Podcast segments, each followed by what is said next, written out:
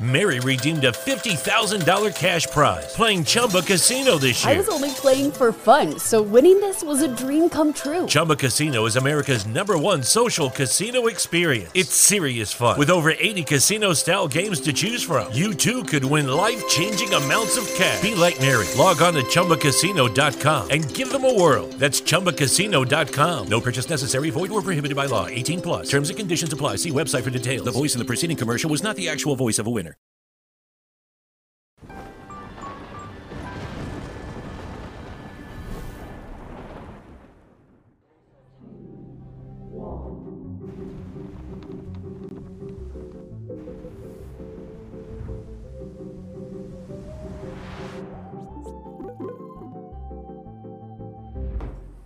Salve, salve, amigos da ciência em todo mundo. Muito boa noite. Muito bem-vindos a mais um Ciência Sem Fim aqui, ao vivo, ao vivo. Porque você sabe que tem o ao vivo que não é ao vivo? Tem. Tem, então. Hoje é ao vivo, ao vivo.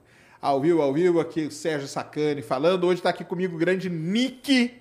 Nick. Sérgio, prazerzaço estar aqui com você, meu irmão. Prazer é meu. Vai ser um papo muito maneiro. Uma parte importante, viu, galera, da, da história da internet brasileira tá aqui. E vocês vão conhecer essa história toda antes, os recadinhos do coração aqui para vocês. É o seguinte, hoje nós estamos, não temos emblema, mas tem o Vale Emblema para você resgatar, é Editor Trek, é isso, Mulamo? Então vai lá e vai lá no nosso mercado de emblemas que está rolando aí, que é muito legal. Você compra, você troca, você vende seu emblema. Então faça isso, visite lá, porque é a nova moda aí, é o tal do emblema. Na nossa época era figurinha, né? Agora é emblema, tudo digital.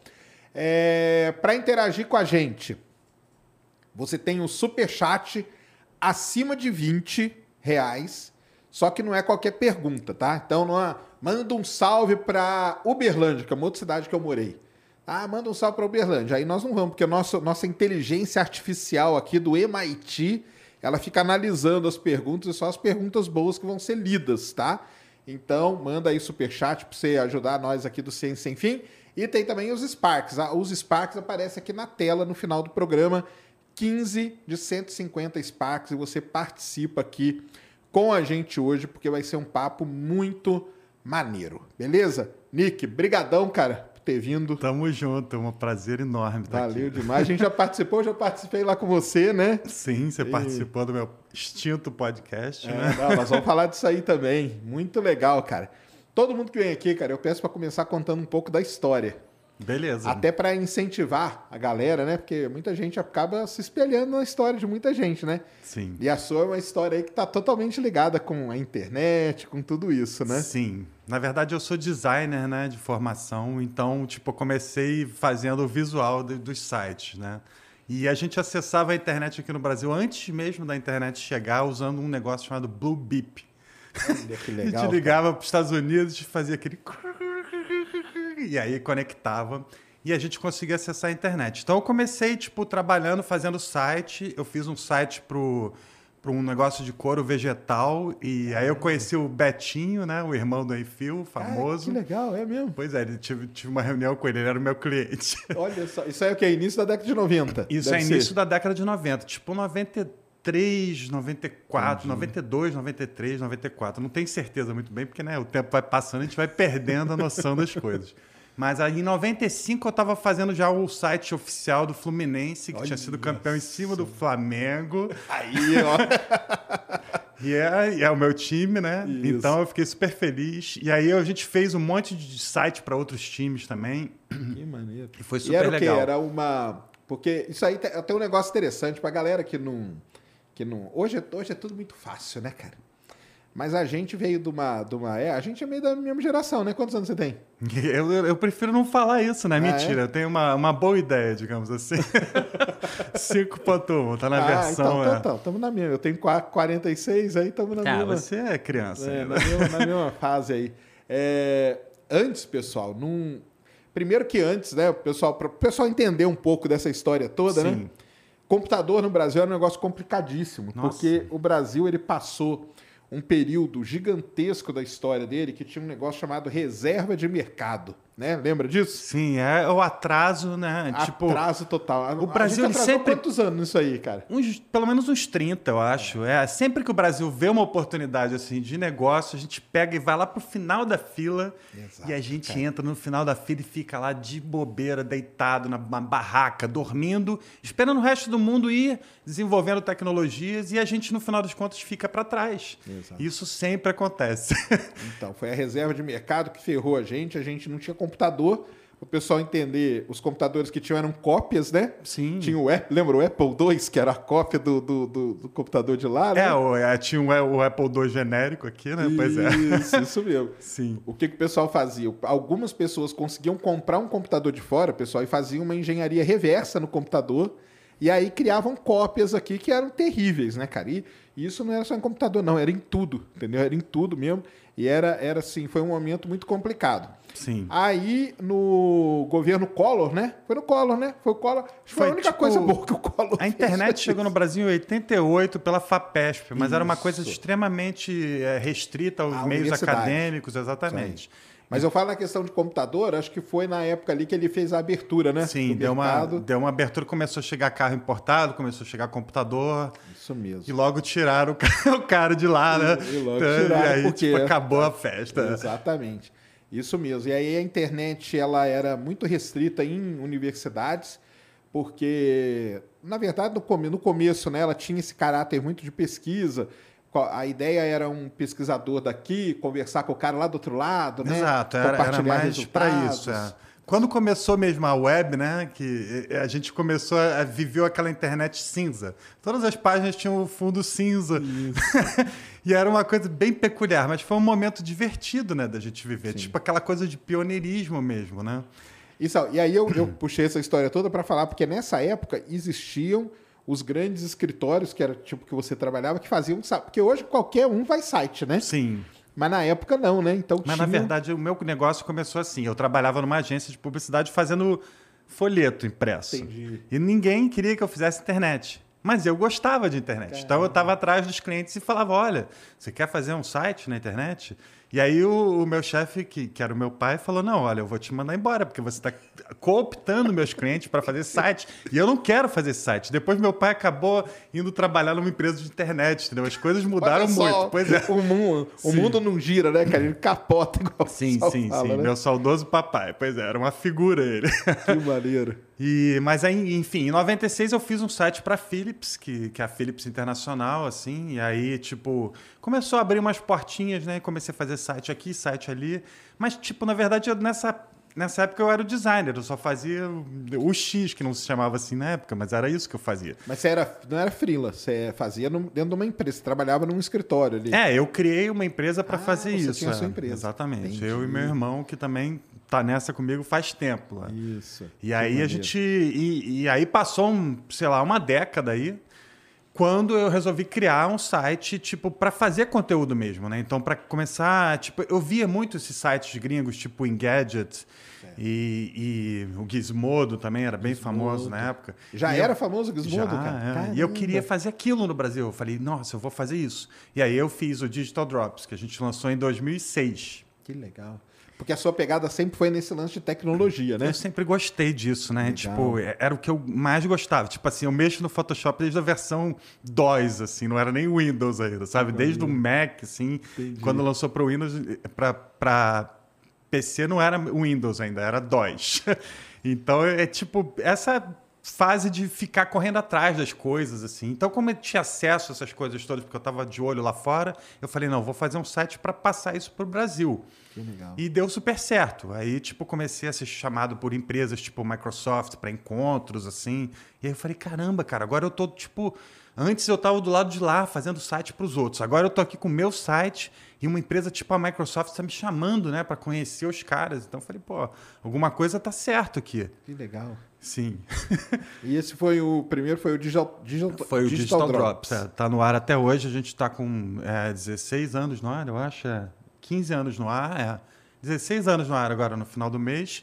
E no ano, no ano seguinte, 2007, a gente lançou o blog de brinquedo, que na verdade é um spin-off do Digital Drops, né? Entendi. Tinha uma categoria de brinquedos que era super legal, assim, e o meu irmão Dado falou: não, vamos fazer transformar isso num, num blog à parte. E a gente fez. E deu super certo. Hoje em dia ele tem, tipo, o dobro ou o triplo de acessos do Digital Drops. Então, só. tipo, né? É aí Superou, é brinquedo um mestre. Passou por uma baixa, mas agora voltou, né? Exato, é. Então a galera quer os. Eu vejo você postando lá, tem uns brinquedos nostálgicos, Nossa, né? é, porque é um coisas- site de brinquedo, mas é tipo pra gente, não é pra criança. assim. Sim, São sim. brinquedos para pessoas geeks, assim. Isso, que legal. Mas aí o Digital Drop, você continua abastecendo ele? Com Continuo. coisa, Na tudo? verdade, eu estou trabalhando muito agora, tipo, no Olhar Digital, né? Eu- sou editor de produtos e reviews lá. Então, tipo, eu trabalho muito no meu dia a dia, mas a gente sempre escreve lá no Digital Drops, o meu irmão está acompanhando lá também, está publicando, e a gente tenta manter o, o, o site sempre no ar, porque, pô, é, faz parte A da história, né, já, pois Isso é. aí que é legal. É uma. Porque o Digital deve ter sido um dos primeiros a tratar desse tema, né? Foi, no Brasil. foi, foi um dos primeiros, é. O Meio Beat, né, que foi feito em 2004, que, no qual eu entrei na sociedade depois, e depois vendi, né, como você sabe. Mas, enfim, eu fiquei 12 anos lá e esse site, tipo, era o pioneiro mesmo. Ele é, tipo, anterior a praticamente todos os outros sites. Um site super respeitado e eu tenho o maior orgulho também de ter feito parte dessa... dessa trajetória também do meio beat, né? Que depois eu acabei vendendo para o meu amigo Mobilon lá do Tecnoblog. Pois é, tá, com- tá no grupo Tecnoblog agora. Isso é legal. Então, isso aí que, que eu acho demais, né, cara? Porque tem essa. é, existe uma.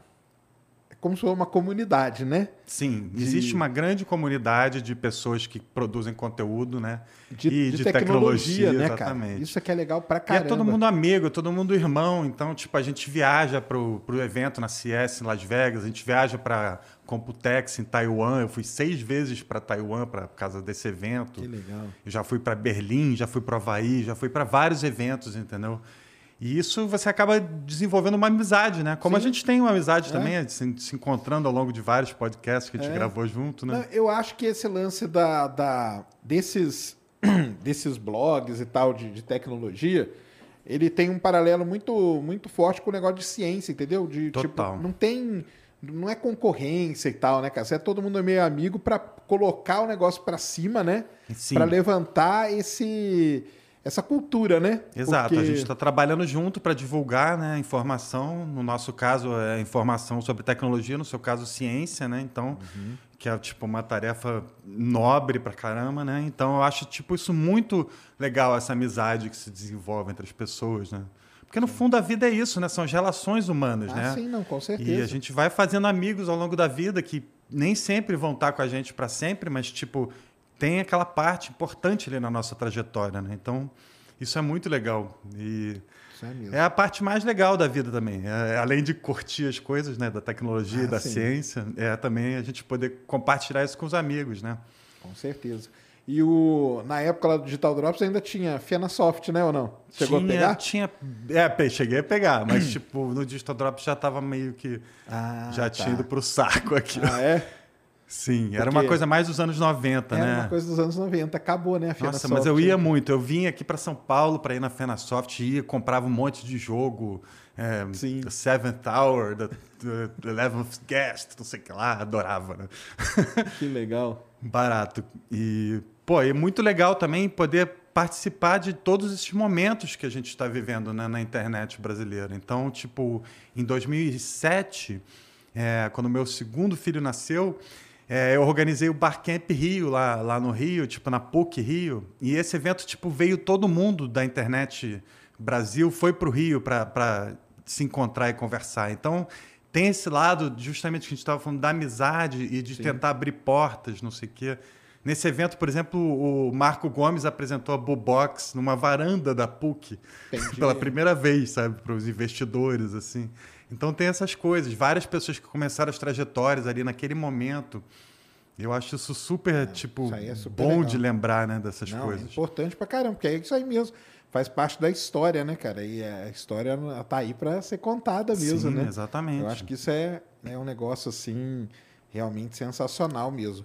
E porque você... Como que você começou a...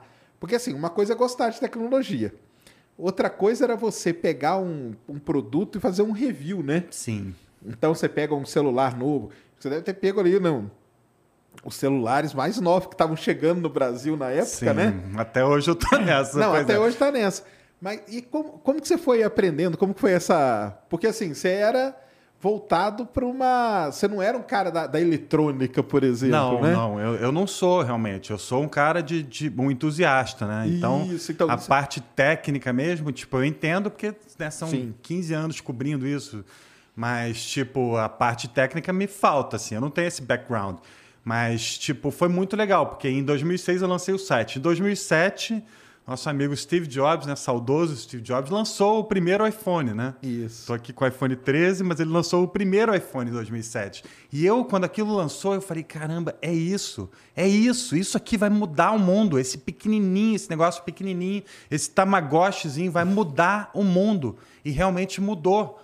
E eu, eu tive essa sacação na época, entendeu? Então. é, eu comecei tipo, a acompanhar muito de perto ali. Daí, um ano depois ou dois surgiram os primeiros Androids. E eu também, pô, fui atrás do Google. Eu me lembro que eu criei um site só para isso, sabe? Eu tinha um site só de Apple. Eu tinha um site só sobre a App Store, só sobre apps para iPhone. Porque foi o bom de apps, Sim. né, cara? E eu tinha um site só sobre a Microsoft, tinha outro sobre Android. Então eu comecei a tipo, tentar nichar as coisas. No final das contas foi um erro. Eu devia ter ficado só no Digital Drops. Mas enfim, a gente vai tentando, né? Vai novos tentando, caminhos. claro. Pois é. Mas você- teve acesso logo ao, ao primeiro iPhone e tudo? Tive. Eu tive acesso ao primeiro iPhone, mas tipo, foi um, um amigão meu, tipo, amigo de infância que estava indo para os Estados Unidos. Eu dei os dólares na mão dele e falei, compra, compra e traz. Ele falou, não, mas é bloqueado com a AT&T. Eu falei, cara, compra e traz, depois eu me viro. E aí, tipo, logo depois apareceu o primeiro hack lá do Ge- George Holt. George Holt, sei lá. E esse cara, ele, tipo, criou um mecanismo para desbloquear os iPhones e você poder usar eles normalmente com qualquer operadora. Aí eu fiz isso no meu e passei a fazer isso em vários iPhones de várias outras pessoas Olha e ganhar um dinheiro também. Olha só, Foi um, você um business desbloqueador- model, desbloqueador exatamente. de- Eu fui por um bom tempo um, um desbloqueador de iPhone. Que maneiro, cara. E com o aparelho na mão, né, eu conseguia fazer review de, dos aplicativos, do próprio iPhone. E aí, a partir daí, juntou essa, essa, essa vontade de esmiuçar as coisas. Né? Então, por exemplo, eu recebo um aparelho, eu, eu testo ele totalmente, eu falo, putz, vamos testar, vamos ver como é que é, como é que vai ser, o que, que ele tem de bom, como é que é a câmera, como é que é o processador, não sei o que lá, e todas aquelas coisas que a gente faz até hoje. A diferença é que, tipo, antes eu fazia isso escrevendo, né?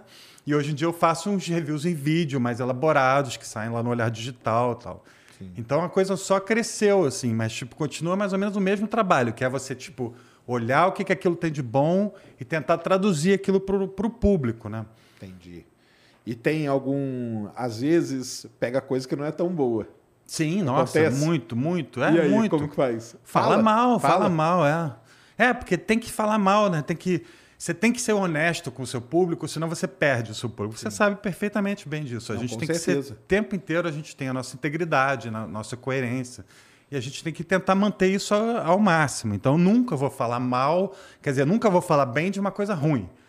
Não, eu vou falar, olha, nessa faixa de preço ele, ele pode funcionar para certas pessoas, mas, tipo, obviamente que ele tem esse, esse, esse, esse problemas. Então, a sinceridade, assim, é o ponto principal da, da minha profissão. Não, com certeza. É. E, e com, com as marcas, como que fica? Elas, elas gostam disso também. Elas gostam, Acabam é. gostando. Elas gostam quando você fala mal, porque você está meio que dando para elas um, um caminho de melhora, né, de evolução. Entendi. Então tem esse lado também, e eu acho tipo que faz parte, eu acho. Elas nunca ninguém nunca deixou de mandar uma coisa para mim porque essa coisa tipo não é tão boa. Não, o cara quer que eu fale. É aquela coisa do, do Malcolm McDowell. Eu fale mal, fale bem, mas fale, Fale de, de mim. mim. Entendi. Nem sei se foi o Malcolm McDowell que falou isso, mas enfim.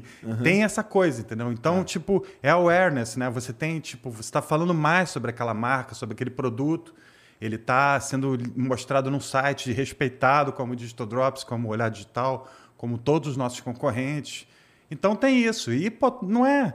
Nem todo mundo tem verba para comprar um flagship, né? um celular topo de linha. Claro. Então, todo celular tem seu público e tem seu valor também.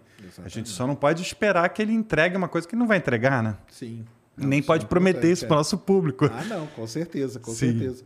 Mas e, não, isso aí é muito legal, porque essa, essa relação que vocês que acaba tendo, né? Eu, eu, eu acho muito legal a relação que o pessoal da tecnologia acaba tendo com as marcas, né, cara? Porque Sim. tem. Mesmo que. É isso aí que você falou, né? Mesmo, ó, o seu celular, assim, ele é bom para essa faixa tal, a marca acaba entendendo, o público acaba Sim. confiando, né? E aí essas coisas seguem juntas. Isso é muito importante, né? O principal é isso, você ser é, é, correto e ser honesto, entendeu? E ser é, responsável com o que você está falando. Você não pode prometer uma coisa que depois a, o, o cara vai comprar e não vai entregar aquilo. Então, é, isso é aquela coisa fundamental da, da, dessa profissão. E já reclamaram com você? Já, já reclamaram muito. Pô, você falou mal desse negócio. Que, tipo, hoje em dia a gente tem esses fanboys de marca, isso, né? Isso que eu ia querer saber. Como que é lidar com o cara do com, Xbox. Com o fandom. o cara do Xbox não fala com o cara do PlayStation. O cara do Android não fala com o cara do iOS. E eu, como é que eu fico no meio disso? Eu gosto de tudo, eu gosto de tecnologia, não gosto de marca. Sim. Quer dizer, eu até gosto de marca, mas eu gosto de todas as marcas. A não ser que o cara só lance lixo, né? Eu não gosto mesmo. Tem, tem marcas que são assim. Mas, tipo, marcas maiores e mais respeitadas, a gente acaba é, criando uma relação mesmo, tipo, ao longo de vários anos. Com certeza. De amizade mesmo. Tem executivo de empresa aí que, que é meu amigo. Ah, mas aí se o cara manda um negócio, eu não vou falar mal? Vou falar mal. Eu, eu vou falar mal porque o cara é meu amigo. Entendi. Né? Então não tem, não tem esse tipo de, de preferências e defesas aqui. Não tem. Mas aí lidar com a fanbase é, é, que é complicado. É muito complicado. É porque o cara não está afim de, de. Ele só quer o viés de confirmação, entendeu? Entendi. Ele quer ouvir que o negócio no qual ele investiu uma grana é o melhor do mundo. E nem, não sempre, nem sempre vai ser, né? Às vezes é, às vezes não é. Depende Ou, também. Às vezes é melhor para aquilo que ele der, para uma coisa, para outra não é, né? Então a gente elogia no que é para elogiar e no que é para detonar, a gente detona também, porque faz parte do, do show, né? Enfim. Qual foi o primeiro que você fez review? Você lembra, assim? Eu acho que foi o próprio iPhone mesmo. Ah, é? é? Que maneiro. Sim. Porque aí não tinha, e não tinha no Brasil, né? Não aí, tinha. Como, como que você faz, cara, para falar? Você você falou que não, é um, um negócio inovador, não, na hora que eles lançou, na hora que o Steve Jobs lançou esse negócio em janeiro de 2007, todo mundo passou a falar só nisso. E aí ele saiu em julho, eu acho que na loja, e o meu estava comigo em agosto. Então quando chegou aqui já tinha um monte de gente falando, pelo amor de Deus, fala do iPhone, não sei o que lá. Eu tenho até um amigo meu, o Johnny, que ele fez um blog que era o único blog que não falou do iPhone. Que ele ficou tão puto que só todo mundo só falava no iPhone que falou, não, vou falar de outra coisa aqui, porque. Entendi. Né, já perdi esse bonde aí. Entendi. E aí deu um pico de visualização, de acesso, Sim, de tudo. Muito, deu muito acesso, pois é. Que legal. E aí você viu que você tinha esse, esse lance de saber. Porque eu, eu, cara, de novo, né? Eu acho que tem um paralelo muito legal, né? Que você pega as coisas que vêm da, de uma empresa tal, e você traduz aquilo para o público, né? Sim. Público leigo, né? De uma maneira que ele possa entender quando ele estiver procurando alguma coisa. A câmera e tal, né? Você não precisa falar, ah, não, é uma lente né, f2.8 e não sei o que, isso aí os caras. você pode até falar, mas o público leigo, ele não. Cara, eu quero saber se a foto sair. Exato, você tem que, tem que explicar na, na palavra do público. Então, por isso. exemplo, essa lente aqui é maior, então entra mais luz e as suas fotos vão ficar melhores. Isso que o cara quer saber. É, é só isso. isso. que ele quer saber. Isso vou conseguir tirar boas fotos, fazer uma chamada de vídeo legal? Vou, vou conseguir, beleza. Então, esse serve para mim, ou não serve. Então é, é, muito isso. E isso que você falou de traduzir a coisa para o público leigo tem muito a ver com o que a gente fez lá no Tech Tudo, por exemplo. A, a Globo, em 2009, me chamou para trabalhar para eles, para criar um blog para eles, né? Que legal. É, eles queriam criar, tipo... Na época tinha o Digital Drops e o Meio Beat, eles queriam criar uma coisa exatamente igual aquilo, só que dentro do, do do esquema da Globo. Então eu fui site, trabalhar lá, no o site. site é. No site da Globo, na Globo.com lá? Na Globo.com. Eu fui trabalhar maneiro, na Globo.com, fui contratado. Olha. A gente passou seis meses desenvolvendo. Eu trabalhava com a equipe de SEO, com a equipe de UX.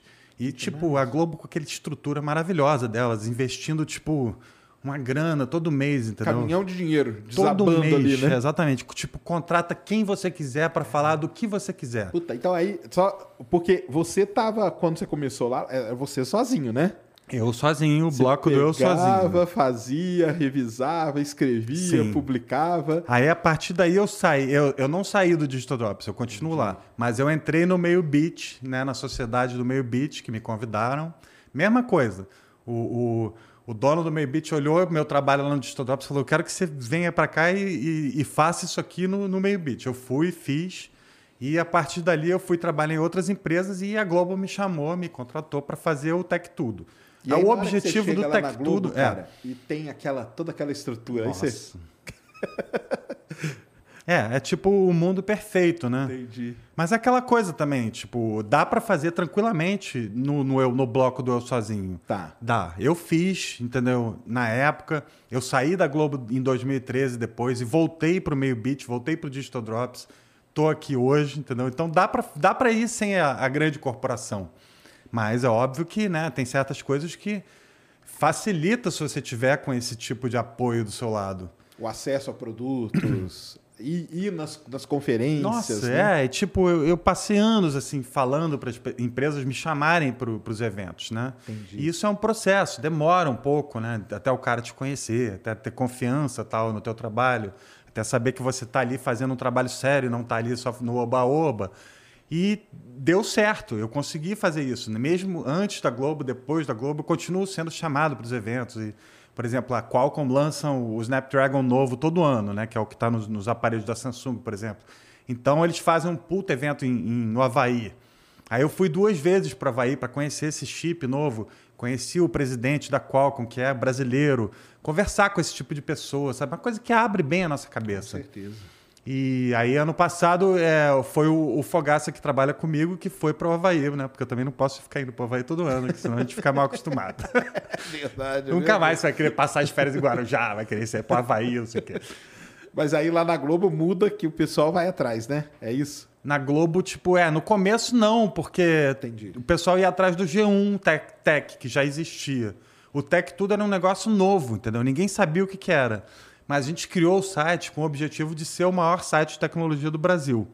E hoje em dia ele é o site de, maior site de tecnologia do Brasil. Então deu super certo. Foi um projeto tipo de anos, mas que tipo me dá o maior orgulho de ter participado, né? Então eu fui o fundador desse site lá com o pessoal e fui o primeiro editor-chefe durante um ano. Escolhi tudo que saía lá era minha responsabilidade. Então Que demais. muito divertido. Nossa, é demais isso, né, cara? Eu acho, Sim. eu acho fantástica essa história aí. E aí, quando. Voltando um pouquinho, contando a história, Tá. você veio lá e aí você. O, o meio bit já existia, né? O meio bit já existia, sim. Com o meio bit, quando, quando o meio bit exi- é, quando eu fui criar o Digital Drops, eu entrei por acaso no meio bit, alguém me mandou um link e falou: "Ah, vê se não é isso aqui que você quer fazer". E eu quase desisti, porque eu falei: "Putz, os caras já estão fazendo um negócio de altíssimo nível aqui, um conteúdo autoral, sabe? Uma coisa tipo é, mais longa, né? Menos hard news e mais análise mais profunda. E eu falei, putz, não vou fazer. Mas eu acabei fazendo, entendeu? E foi ótimo, porque no final das contas eu acabei me misturando lá com a turma e foi super divertido. E aí foi parar lá. E você, entrou no meio bit como sócio, que você falou. Eu entrei como sócio é, é, minoritário, tinha uma participaçãozinha. Passou alguns anos, os meus sócios resolveram desistir do negócio. Porque a gente tinha uma parceria muito boa com um portal de comunicação que depois acabou. E os sócios quiseram desistir e eu resolvi tocar o negócio sozinho. Então eu fui sozinho no, no, no meio beat por mais alguns anos, entendeu? Até vender ele pro, pro Mobilon. Mais alguns anos, mais uns 10 anos. E lá no meio bit que você conheceu o nosso amigo Cardoso. Sim, lá que eu conheci o Cardoso. O Cardoso já, já acompanhava o trabalho dele, né? Ele escreve Um super bem. Cardoso. Cardoso não vê, não. Eu sei que você não vê, Cardoso, mas um salve pra você. É, um abraço aí, Cardoso. e, pois é, e foi lá também que eu conheci o Silmar, né? O- Sim, então, isso que nós vamos chegar nisso aí. Sim. Porque aí o que acontecia? O meio bit ele já era um negócio mais amplo, né? Sim, o Meio Beat ele falava de todas as vertentes de tecnologia, enquanto. Então, aí ele, ele era mais inspirado nesses sites gringos mesmo. É, tem um Tipo site- Mundo, Wired, essas coisas. Tem é, o Wired, sim, e tem o Slashdot também, que era um site bem antigo, que tinha muito a ver. Era mais um conteúdo mais texto, menos imagem. O Digital Drops não, o Digital Drops era tipo os gadgets do dia. Então todo dia tinha 10 fotos incríveis com uns textinhos, sabe? Então é, é outro perfil de site. Mas eu acho que tem espaço para os dois, assim, tranquilo. E eu tinha feito em, em 2012, 10 anos atrás. É, eu estava me separando, então eu resolvi fazer um projeto musical, né, um hobby, né? Então eu fiz o 366 músicas, que era tipo, eu gravava uma música todo dia e postava no YouTube. É, de 1 de janeiro a 31 de dezembro. E era um dia, era para se chamar 365 músicas, mas quando cheguei no 1 de janeiro, vi que o ano era bissexto. Então falei, porra, 366. Vou colocar uma a mais, né? E já que era um ano bissexto, eu resolvi voltar com esse troço em 2016 e 2020. Sim. Então foram três temporadas, né? Mas voltando lá para o comecinho, em 2012, o Silmar é, entrou em contato comigo e falou: Cara, esse negócio que você fez todo dia é uma loucura, eu estou muito empolgado com isso. E aí, em 2013, ele fez um negócio que era 365 contos.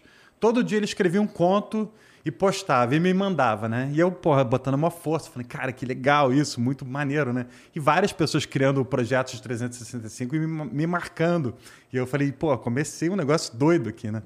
Legal demais. E o Silmar, cara, é, no ano seguinte ele falou, no ano seguinte, 2014, assim, ele falou, nossa, eu tô com a ideia de fazer um podcast de, de ciência, né? O SciCast. E o que, que você acha? Eu falei, porra, cara, faz aqui no meio beat, né? Vamos lá a casa é tua, entendeu? Já tem a divulgação, já começa, tipo, no ombro de um gigante, né? Sim, com certeza. E aí ele ficou amarradão e começamos o lá. O SciCast ficou um tempão lá no meio beat até ele, ele criar asas próprias e sair voando. Mas eu fico super orgulhoso de ter feito parte desse momento, né? De ter conhecido também um cara tão incrível cara, é quanto o Silmar, né? É. Um cara super do bem, um cara super amigo, entendeu?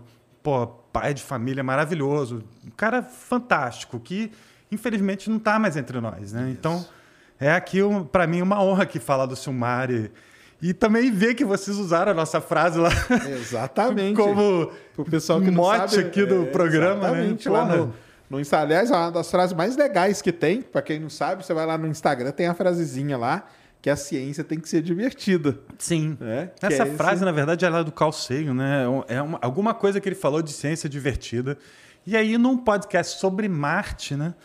Que eu gravei um SciCast sobre Marte, que eu gravei justamente com o Cardoso, com o Silmar, eu falo essa, essa frase, né? A ciência tem que ser divertida. Exato. Se não for divertida, tá Acabou, tudo errado, cara. Lógico, Você já perdeu o público na hora ali. É isso e isso para mim sempre foi muito claro, porque, pô, eu não entendo nada de ciência. Eu, eu sou um, um, entusiasta do lado empírico da coisa. Eu gosto de ver como funciona, né?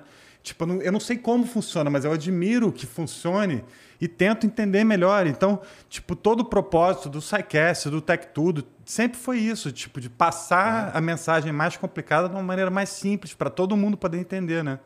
E afinal de contas, a gente precisa, né, cada vez mais da ciência, né? Tipo, Exato. só a ciência vai nos salvar, né? A gente, só. agora que a gente está vivendo tá esse salvando, momento de. Tá salvando. Exatamente, a gente está vivendo esse momento de dificílimo né, da, da humanidade, Exato. a gente vê que a ciência justamente está nos salvando, né? Se não fosse as vacinas, tipo, ia morrer, continuar morrendo muita gente. Ainda está morrendo muita gente, mas ia morrer muito mais. Muito mais, com certeza. Então, tipo, é bom né, a gente ter essa, essa noção de como a ciência realmente pode nos salvar e como é importante que os governos escutem cada vez mais os cientistas, né? Exatamente. E aí ele criou, vocês criaram, vocês criaram meio junto, então, o SciCast. Era uma ideia dele. A ideia era dele, eu só dei, tipo, o apoio, sabe? Sim. Eu participei de alguns e a gente gravava, é, a gente postava tudo no meio beat, que já tinha nosso público, né? Era muito legal. O SciCast, aliás, o SciCast hoje é do Deviante, né? Sim. Porque depois ele criou, né, o Deviante, que é um portal de ciência e tal. Por causa disso, né? Porque dentro do meio beat você tinha os Sim. Como se fossem os editoriais, né? Tipo um jornal, né? Exato. Tem a parte de ciência, tem a parte de tecnologia, a parte né, de não sei o que e tal. E ali dentro da ciência que, que encaixava essas coisas. Depois Exato. Ele, ele montou o Deviante, né? E estamos lá com o SciCast, lá com a galera, lá com o Fencas. Com, Sim, porra, abração aí pro Fencas, toda. pros meus, meus brothers aqui, lá. Pois é, essa eu galera... Eu trouxe porra... o Elton, né? Que é companheiro lá, SciCaster, junto com a gente. Eu participo lá com eles. Porque aí veio um, um projeto muito maluco deles, uhum. que é o Spin de Notícias, que é um podcast todo dia. Sim, é. Isso eu acho fantástico, Isso porque é na verdade demais, você precisa, cara. quando você faz aquele. Aquele velho, a gente não faz mais muita gente porque está em home office, mas como você faz aquele commute, né, de ir para o trabalho e voltar, você tem que escutar e você tem que escutar aquele conteúdo, tipo, se ele for produzido todo dia, isso aí tem um, um valor imenso né, para o público. Pois é. Você tem uma, uma, agilidade muito maior do que um podcast semanal, por exemplo, ou quinzenal, sei lá. Exato. Não, então é legal pra caramba o projeto deles lá e vem lá do grande do grande Silmar. Eu cheguei a conhecer o Silmar Conversei com ele várias vezes e tal. Sim, a gente se encontrava bastante é. em Campus Party, Campus nessas Party, coisas. Exatamente. Nossa, bons era, tempos, cara. Era bons tempos mesmo, né? Saudade do seu mar. Saudade mesmo, cara. Um cara assim, sensacional. Sempre foi muito legal comigo, me mandava mensagem. Ah, você não quer começar a colocar coisa lá no, no site e tal? Aí ele Era um cara super interessado né, em super, divulgar cara, a ciência. Super então... interessado em divulgar mesmo, cara. Pois é. era, Era muito maneiro mesmo. E, E o... a, a- semente que ele plantou tá aí, né, cara? O SciCast tá aí informando as pessoas Tá aí, e isso é claro. muito legal. É. Foi legal ter feito parte disso lá no comecinho e me- mais legal ainda ter sido amigo do Silmar e ser amigo do pessoal lá É. do SciCast. Isso é demais mesmo. E aí, depois do meio bit, você foi, foi pro. Aí você vendeu o meio bit para um outro cara que é muito legal também, né? Vendi pro meu brother lá, o Mobilon, que é um cara gente boa pra caramba, toda a vida, um puta empresário, né? Um cara grande Tem que trazer o empresário. Mobilon aqui também. Um dia eu vou trazer todos vocês Putz, aí. vale a pena, porque tem muita história pra contar, né? E o Mobilon é um cara super gente boa, sempre foi mega meu amigo, mega correto comigo. Só tenho coisas boas pra falar dele. E o Tecnoblog é um site excepcional, um conteúdo muito bom. Muito legal, né? Pois é, e ele também tá com a gente desde o comecinho lá, em 2006. é- E aí é- ele pegou o quê? Ele, co- ele comprou o meio bit. ele comprou o Meio Bit, o Meio Bit virou um canal lá do Dentro do Tecnoblog, dentro do né? Tecnoblog. E continua lá com as áreas, com a área de ciências, lá com o Isso. Cardoso Toca, Cardoso toca, eu sei. o, o Ronaldo, tá todo mundo lá ainda, é, o, o pessoal tá lá. Tá lá. É. Ai, maneiro demais. E você foi pro, pro Olhar Digital. É, É, eu fiquei um tempão tocando o. Eu fiquei no meio beat como funcionário, aí eu comecei a escrever sobre entretenimento, né? Fazer review de é, filme, série. Ai, e também fazer um- um- umas, umas homenagens a, a grandes músicos quando eles faleciam também, sabe? Fazer um recapitulado de. Eu sou fissurado por música, né? E por cinema, por série também, além de tecnologia. Então teve esse lado também. E aí eu fiquei lá até é, março de 2020, quando eu recebi um convite do Olhar Digital Legal. o Orson e a Marisa me chamaram para assumir um site novo, um, uma- um- um desafio super novo, que é o Vida Celular, é um site só sobre mobile lá do Olhar Digital. Que maneiro. E eu fiquei um ano e meio nesse projeto. E no ano passado eles resolveram me chamar para trabalhar no próprio Olhar Digital. Aí eu fui para o Olhar e agora eu estou responsável pela área de reviews lá. Então a gente recebe os aparelhos, testa, produz os reviews, produz hard news também. E eu tô, tô feliz lá, tô super feliz fazendo o que eu gosto, né? Fazendo o que meu você trabalho. sempre fez, né? Sim, isso, isso que exatamente. é muito legal. E na, na área aí, na sua área, na área de tecnologia, porque na nossa área aí, o, o Cardoso sabe muito melhor que, que ele pega no pé dos caras, né? Do que eles chamam os jornaleiros, né? Sim. Quando os caras vão escrever sobre ciência e pisam na bola. Como que é na área de tecnologia isso, cara? É a mesma Tem coisa, né? também? Tem isso também, porque, pô, o cara que está escrevendo, né? Você pega na redação, você pega várias pessoas que são especialistas em, em uma coisa ou outra, mas tem muita gente que tá, tipo, escreve sobre qualquer coisa, normal também. Eu não implico como o Cardoso faz, porque pô, o cara tá lá fazendo o trabalho dele. Agora, realmente, na ciência, isso aí grita mais, né? Então, tipo, chama mais atenção quando o cara fala Não, mas besteira. nem sei se grita, não, porque, por exemplo, sai aquelas notícias assim, que, é, que é, é, uma, é uma mistura, né? Porque o legal é o seguinte, pessoal: é, a ciência e tecnologia elas andam sempre juntas, né? Sempre juntas. E o. Porque, por exemplo, vem aquelas notícias assim. Não, 5G vai matar todo mundo, que não sei o quê, não tem É, aqueles isso aí, tipo, isso não é notícia. Que a cara que fala isso aí, É. tipo, não dá nem para considerar jornalista mais, porque é, eu nunca vi, por exemplo, num, num veículo sério aqui no Brasil esse tipo de notícia. Não vi. Agora, existe um monte de sites de fake news que fazem esse tipo de coisa, né? Na Inglaterra, que é um país, né, com pessoas supostamente civilizadas, o pessoal tava tocando fogo nas, nas torres de 5G. Aí, ó. Então, porque o cara tinha medo que aquilo ali fosse. Pô, pelo amor de Deus, cara, olha, olha o bem que você tá falando. Tipo, a gente tá é, exposto a ondas de rádio pra tudo quanto é lado. Então, Sim. por que, que só o 5G, 5G criatura? que- O Wi-Fi não tem problema, entendeu? Rádio não tem problema, mas o 5G, não. Então, pô, não dá, cara. Não, não dá mesmo. E o... Então, mas então tem isso também, né? Na, na, na, na área de tecnologia. Tem, né? tem muito, tem muita besteira sendo falada assim em todas as áreas, Sérgio. Não tem como. Não, não tem como É, escapar, o- né? e tipo, e quando a notícia vira commodity também, o cara tá produzindo pão ali, entendeu? Ele tem que fazer, sei lá, 100 notas por dia, então ele não para para pesquisar, para conversar, fazer o que a gente faz, liga pro para a marca, liga para outra marca, assiste evento, conversa, faz entrevista. Tipo, não é nenhum trabalho acontece, né? Surge do éter. Você tem que tipo burilar, você tem que trabalhar, você tem que ir, né, preparando, tal. E às vezes uma matéria que eu estou fazendo demora, sei lá, 20 dias, às vezes demora meses que eu estou testando o negócio, que eu tenho que ver qual é a peculiaridade, tem que testar quanto a bateria dura, se a câmera funciona Então, porque- no escuro, pois é. Isso aí é um negócio assim, porque na, em alguma, eu, eu brinco com o pessoal o seguinte: em algumas áreas da ciência é super perigoso você dar uma, uma notícia errada quando lida com saúde da pessoa e tal. Na minha área, cara, a supernova vai explodir lá, cara, assim, é bem longe, né? basicamente já não vai mudar muito sua vida. Agora, na área de tecnologia, cara, do jeito que a gente está hoje, ela influencia muito a vida da pessoa. Porque imagina que você pega um, um, um grande jornal A, por exemplo, e o cara vai lá e escreve uma besteira sobre um produto. Ou escreve alguma coisa que aquele produto não faz. Só que aquilo lá vai influenciar uma galera a comprar aquele Exato, produto, né? É. Isso que eu tô te falando da responsabilidade é, que um veículo tem. Né, pois é. Você não pode enganar o seu público, Exatamente. que é o seu maior bem, né? Que é a sua maior é o seu maior tesouro, é o seu público. Exatamente. Então você tem que ser 100% sincero e honesto com o seu público. E esse tipo de coisa não cabe. Então é que é bem complicado. E aí, por isso que tem os, os as pessoas especializadas, né? Que é, Exato, a gente está aqui esses... para tentar ajudar, pois é. é. Não, isso aí é, é legal demais, cara, porque é, Igual você falou, né? Você não é, não é um especialista em eletrônica nem nada, Sim. mas você é um cara que manja. Tá há muitos anos aí, você manja. Pois é. Eu, por exemplo, não sou astrônomo, mas divulgo astronomia. Entendeu? Exato. Você não Porque... precisa saber Exato. tudo. Você precisa saber o que, que é. Você precisa entender. Por exemplo, a gente está acompanhando os processadores desde a primeira geração. Sim. Então você já sabe né, o que, que ele vai poder te entregar, o que, que não. E também tem essa coisa de saber que uma coisa é intermediária ela nunca vai chegar no nível de um, de um topo de linha de um flagship, né? Isso tudo bem também, porque tem espaço no mercado para tudo. Né? São vários produtos. E tem outra coisa também, a tecnologia tem uma coisa maravilhosa, que é ela vai se democratizando, né? Porque as coisas vão ficando mais baratas, né? Nem tudo no mundo é assim, mas a tecnologia é.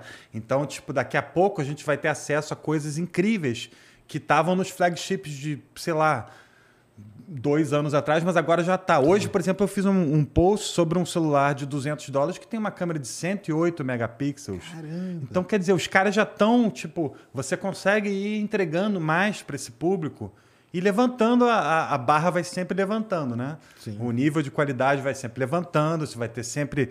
É, o processador é mais poderoso, mas ele gasta mais energia, né? Então tem um monte de detalhezinhos que precisam ser resolvidos. Né? Não adianta você entregar o desempenho puro e não entregar autonomia de bateria, porque o cara vai precisar ficar com aquele celular ou notebook na rua o dia inteiro. Né? Então tem esse lado. E a gente tem que tentar traduzir isso para a linguagem do público. Né? Tipo, descomplicar mesmo a tecnologia. Exatamente. Tentar descomplicar ao máximo, tentar desmistificar, porque tem pessoas que acham que tipo é mágica, né? O Arthur C. Clarke falava né, que toda tecnologia suficientemente avançada é indistinguível de mágica. Exatamente. E é isso mesmo. Você olha e fala: caraca, tipo, what? né? Você tá com um processador ali que, pô, os caras foram pra Lua com um negócio que era tipo mil vezes mais. Menos, menos né? potente, é? pois isso. é. E conseguiram, né? Não, é impressionante. É, impressionante. Então, hoje em dia, a gente tem realmente. A tecnologia vai ser cada vez mais presente na nossa vida. Né? A gente tem os assistentes digitais que estão fazendo parte do nosso dia a dia, né? Você conversa com ele mais do que de repente com alguém da sua família. então é um mundo doido, né? Mas é eu gosto doido. pra caramba do que a gente está vivendo, entendeu? Tirando a, a, parte. Ah, não. Pois é, vamos falar essa outra aí. parte horrível aí, mas a parte de, de da tecnologia estar tá cada vez mais disponível para o público é ótimo. Claro que no Brasil a gente tem dificuldades imensas, né? Porque as pessoas tem muitas crianças que estão em casa, não têm acesso à internet, ou não têm acesso a um computador, tem que estudar pelo celular. Enfim, tem um monte de desafios. Não é que não tenha, a gente resolveu. Tem desafios imensos, né? hercúleos. Mas a gente sabe que tem esse caminho, né? Então, é, eu sou extremamente otimista. A gente estava falando de Star Trek aqui no começo, né? Eu não, por acaso, uso o avatar do Spock, né? Isso. Porque, tipo, uma coisa que fez parte da minha vida, é uma constante na minha vida Star Trek. E Star Trek tem essa visão positiva do mundo, um mundo, sabe, sem, sem dinheiro, no qual, tipo, todo mundo vai ter acesso à sua renda universal. Né? Sem guerras, porque tá todo mundo, tipo, unido em, em, em torno de um objetivo comum, que é explorar as estrelas, explorar o espaço, entendeu? Então Star Trek tem muito a ver com isso, com a minha vida também. Não, isso aí é legal. Antes da gente entrar no Star Trek, só qual que é o produto que você mais gosta de revisar? Celular. Celular é, mesmo? Smartphone. É, é, Tipo assim, é o produto. É, é a quintessência da tecnologia, né? É o negócio que está na nossa mão o tempo inteiro. Se daqui a 10 anos vai ser um óculos, vai ser uma outra coisa, eu não sei. Mas por enquanto é o celular e eles estão cada vez mais incríveis, né? Tá, estão ficando, né? Pois Tão é. ficando mesmo. Ah, tá. Um dia que você chegar Starlink aí pra você revisar, você me chama, viu? Que eu instalo lá Nossa, casa. é. pois é, você sabe que eles já estão vendendo aqui no Brasil, né? É, já comentei. Sim, o Pedro já mandou encomendou lá pra casa dele. Aí, ó. Maneiro, tá Pois é. só? E Star Trek, então. Eu tenho um, um grande desvio de caráter, cara. Além de ser corintiano. Mas você é palmeirense, sacane, não é possível. Tô brincando, tô brincando. Depois nós vamos falar disso aí. Mas eu tenho eu esse desvio. É, na verdade, eu tenho alguns. Por exemplo, eu não jogo quase nada, cara. Jogo nenhum. Tá. Entendeu? Nem um kerballzinho, é só Puta, cara. né? Então, que eu, não- eu, não- pra falar a verdade, cara, eu não tenho muita paciência, cara, de ficar ali montando e tal as coisas. Entendi. Mas. E uma coisa que eu brinco com o pessoal, cara, que eu nunca assisti Star Trek. Acredita nisso? Nossa, Nunca. eu sinto a inveja. A única coisa que eu sinto de você é inveja. É, eu tenho o Yoda aqui tatuado, né? Eu sou fissurado em Star Wars, mas também sou fissurado em Star Trek, entendeu? Eu tenho. Mas é uma. Então, aí já é até bom pra gente começar. É uma visão bem diferente, né? Sim, uma coisa é fantasia, né? Espacial, uma ópera Mas espacial. o Star Wars, ele tem uma. Eu acho a história do Star Wars um negócio muito foda. É muito foda, cara. A- o jeito que a história foi. Porque assim, o espaço, ele tá ali meio de pano de fundo, né? Exatamente. Pô, podia ser na Podia Idade ser- Média, podia exato, ser num navio a história, pirata. a- os arcos e tudo, né? E contando, isso aí é uma coisa assim absurda do Star Wars, né? Sim. E o Star Trek tem uma outra, um outro lado, né? Sim, tem esse lado da, da ciência, né? Essa, essa valorização da ciência, né? Sim. Então, tipo, sim, Star Wars as coisas são meio místicas, né? Tem uma religião, tem os Jedi, tem, Tem a, força, força, pois é, isso. uma coisa que penetra e, e, e circunda todo mundo. E em Star Trek, não, tem a, a perseverança humana, a, a, a fé na ciência e não em um Deus, entendeu? É, a certeza de que a gente vai conseguir, entendeu? Ir para bem longe para explorar as coisas. E mais importante ainda, a, a, a responsabilidade, que é aquela coisa, eles vão para os planetas, mas tem a primeira diretriz, eles não podem se envolver com nenhuma é, é, civilização que não tenha desenvolvido o motor warp, né, que é para poder fazer as viagens. dobra. Exatamente, a dobra. Então, tipo, existe esse lado também, que também dá vários origem a vários episódios nos quais eles cagam para isso. Tipo, o Capitão Kirk, né, cara, ele tipo caga para isso. Ele vai, porra, vamos interagir, foda-se, entendeu? Entendi, Mas entendi. tipo, existe essa coisa por trás, né? O Capitão Picard, que é tipo um cara bem mais controlado que o Kirk, ele, ele tipo leva isso bem a sério, e tenta realmente não não interferir, porque imagina, tem vários episódios sobre isso. É, a Enterprise aparece em órbita e fica presa lá, então os caras com- começam a ver aquilo lá. Tem um planeta, por exemplo, que o tempo passa 58 vezes mais rápido. Então a Enterprise fica presa em órbita Sim. e passam milhares de anos lá embaixo, enquanto passam 20 minutos na nave, sei lá, 30 minutos. E É aí lá embaixo né? vira, exatamente, lá embaixo vira uma religião, os caras estão fazendo uma, entendeu? Ele, Entendi. e- e- então, e como isso né, é louco, né? Como que a gente tem essa responsabilidade de encontrar com uma outra civilização e tentar não atrapalhar o que os caras estão fazendo, o caminho natural deles. Então, isso é muito legal também. Além de todas as partes que eu te falei do dinheiro e, e, e da... Então, porque a Star Trek ela começou numa. Começou a década de 70? Começou em 66, 60. do dia do meu aniversário. eu não Olha tinha nascido legal, ainda, mas... cara. Pois é, eu sou do Star Trek Day. Que legal. Porque ela começou num, num período ali complicado, né? Na Terra, né? Sim. E acho que eles veio, vieram com essa. me- Mesmo eu nunca ter visto, eu já li bastante e tal. Tem uma, uma ideia, pelo menos, eu acho. Veio com essa ideia, né? De, de. Tipo, não tem problema, né? Tá tudo resolvido, né? Exato. Então a gente vai partir mesmo para explorar, para conhecer. Esse é o, é o início lá, né? Esse é o início. E também tem uma coisa muito legal. Na, na tripulação da série original, você tem é, um ET, que é o, o Spock. Você tem a Uhura, né, que é uma mulher negra. Você tem o, o Chekhov, que é um, é um russo, no meio da Guerra Fria. No né? então, isso aí. No meio que- da Guerra Fria. Tem o Sulu, que é japonês. Então você tem, tipo, essa união da- das... Tipo, mostrando, né, pro mundo, né, realmente que isso pouco importa. Não importa a cor da pessoa, não importa. Nada disso. Só importa a essência, o caráter da pessoa. Isso é muito legal de Star Trek também. E teve várias coisas, tipo, revolucionárias que aconteceram. Tipo, o primeiro beijo do Kirk da Uhura, né? O primeiro beijo interracial. Sim. E e outras, tipo, milestones, assim, de Star Trek que, que tipo, influenciaram mesmo o mundo, né? E você pega, é, por exemplo, nos anos 70, já, a série já tinha acabado, mas a NASA procurou o Uhura, né?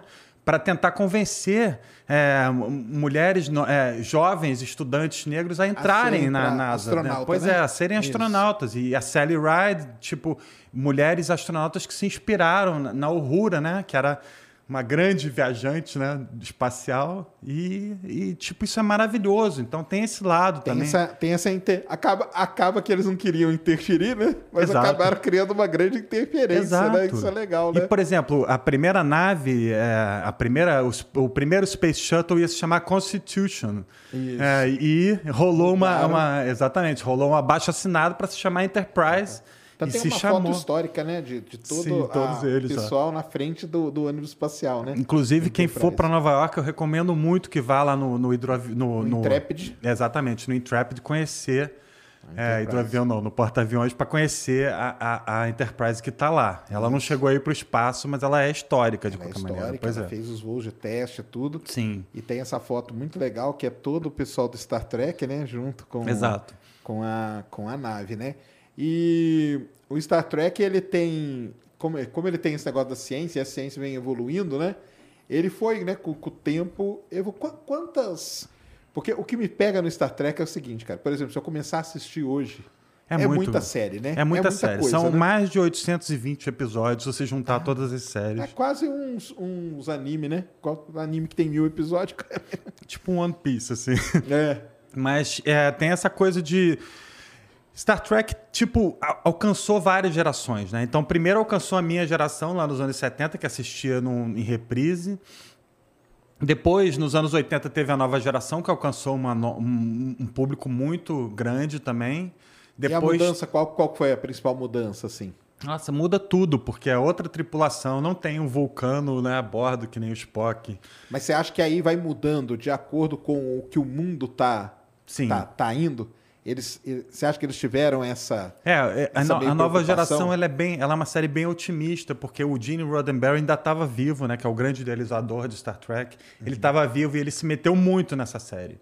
E ele tinha essa visão de que não podia ter problema nenhum, porque tá tudo resolvido, como você falou. Só que o mundo não é assim. E principalmente é, o resto da galáxia, de repente, não é assim. A gente está numa de paz, mas de repente os caras não estão. Então tem, tem isso. Então teve no- nos anos 80 teve a nova geração que era super é, otimista. Depois teve Star Trek Voyager, no qual eles tipo são teleportados para 75 mil anos luz e vão para um outro quadrante da galáxia. Então tipo é uma série mais exploratória. Eles precisam voltar para cá, mas a viagem vai demorar 75 anos. É, e depois teve a melhor série de todas, que é Deep Space Nine, que é uma série incrível. Pra passada é a melhor? É a melhor. É não, É? é, para mim e para muita gente. Ah, é? Porque é uma série mais dark, sabe?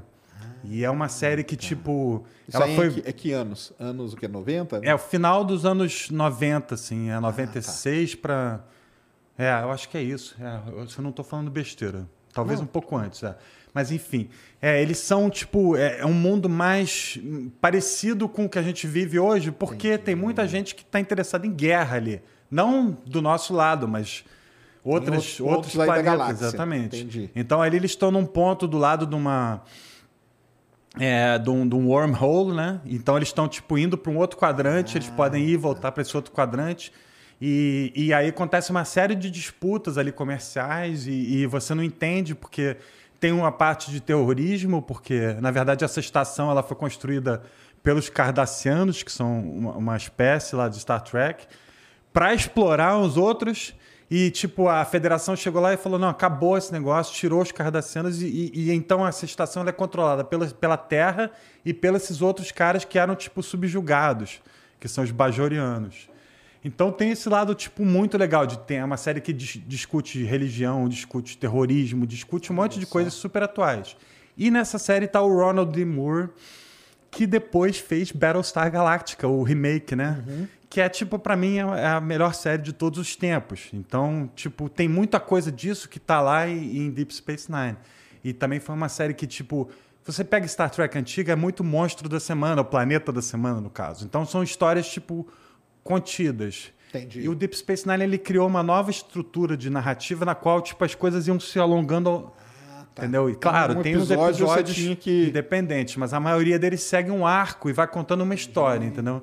Então isso tipo influenciou muito as outras séries de TV e hoje em dia praticamente tudo é narrativo e, e menos episódico. Tá, os Então, caras é- fizeram, fizeram escola nisso aí. Sim. Aí, pra chegar na última série, assim, tipo, antes da- do momento atual, a gente tem Star Trek Enterprise, que é um prequel que mostra a primeira nave Warp que a a Terra construiu e mandou pra fora sob a tutela dos vulcanos, né? Que teve o First Contact, né? Que foi, tipo, os vulcanos vieram pra gente quando a gente consegue desenvolver o motor Warp, né? O, o- Aí eles vêm e, e se apresentam tal. Tem até um filme ótimo sobre isso, First Contact. E depois disso, eles ficam, tipo, segurando. Eles, eles não querem que os humanos saiam pela galáxia porque eles têm medo que a gente vá fazer cagada, entendeu? E aí tem um capitão que ele, tipo, bate o pé e fala: Não, a gente tem que ir, a gente tá aqui para explorar, a gente já tem a nave pronta, vambora. E aí eles saem com a nave felizes pela galáxia sem arma nenhuma. E são totalmente escula- esculambados por todo mundo. Então é aí que eles voltam pra, pra Terra e constroem um monte de arma, entendeu? Pra pura defesa, Defesa. pessoal mesmo. Entendi. Mas essa série tem uma abertura muito legal que mostra, tipo, milestones da, da, da exploração espacial, sabe? Da nossa exploração atual. E, obviamente, não vai Linkado- até agora. Linkado, Linkado com eles, com o é. que vai acontecendo com a Exato. série à medida que ela É vai emocionante a abertura, é emocionante. é. Que é demais muito isso, legal, né, é, cara? Você vai curtir. passando. Não, isso aí é é legal pra caramba. E aí depois teve o quê? Aí agora, hoje em dia, depois passamos anos sem nada, e aí hoje em dia a gente tem Star Trek Discovery, que começou é, em, em 2007, eh, não, 2017, isso. É, e aí hoje em dia a gente já tem várias. A gente tem a, a série nova, que tipo é, é New Worlds, que vai ser com o Capitão Pike, que era o capitão antes do Capitão Kirk. Então é a tripulação clássica da Enterprise, o Spock, o Capitão Pike e a Number One. Essa aí vai, vai ser uma série nova que vai ter Vai ainda. ser lançado agora. Vai ser lançada, não sei quando, mas vai ser lançada em, em breve. Tá. Porque tem a Paramount, né? A Paramount tem o canal deles, Paramount Plus. Plus. Eles precisam de conteúdo, né? E Star bom. Trek, tipo. É um negócio que alguém, chama, né, cara? Exatamente. Alguém olhou lá e falou: o que, que a gente vai fazer aqui? Pô, a Disney tem Star Wars, tem Marvel, tem não sei o que, não sei o que lá. Pô, o que, que a gente vai fazer? O que, que a gente tem aqui na gaveta? Alguém olhou e falou: putz, tem Star Trek. Então eles estão lançando série a dar com pau. Então tem uma série nova de animação chamada Lower Decks, que teve uma segunda Então, temporada eles, eles excelente. meio a, a visão do Star Wars lá que Eles pegaram, exatamente, eles pegaram o produtor do Rick and Morty, né, que eu tô até com a camisa aqui, Sim, sim. fizeram um- um- uma série tipo meio comédia, que é essa Lower Decks, mostrando a galera t- subalternos da nave.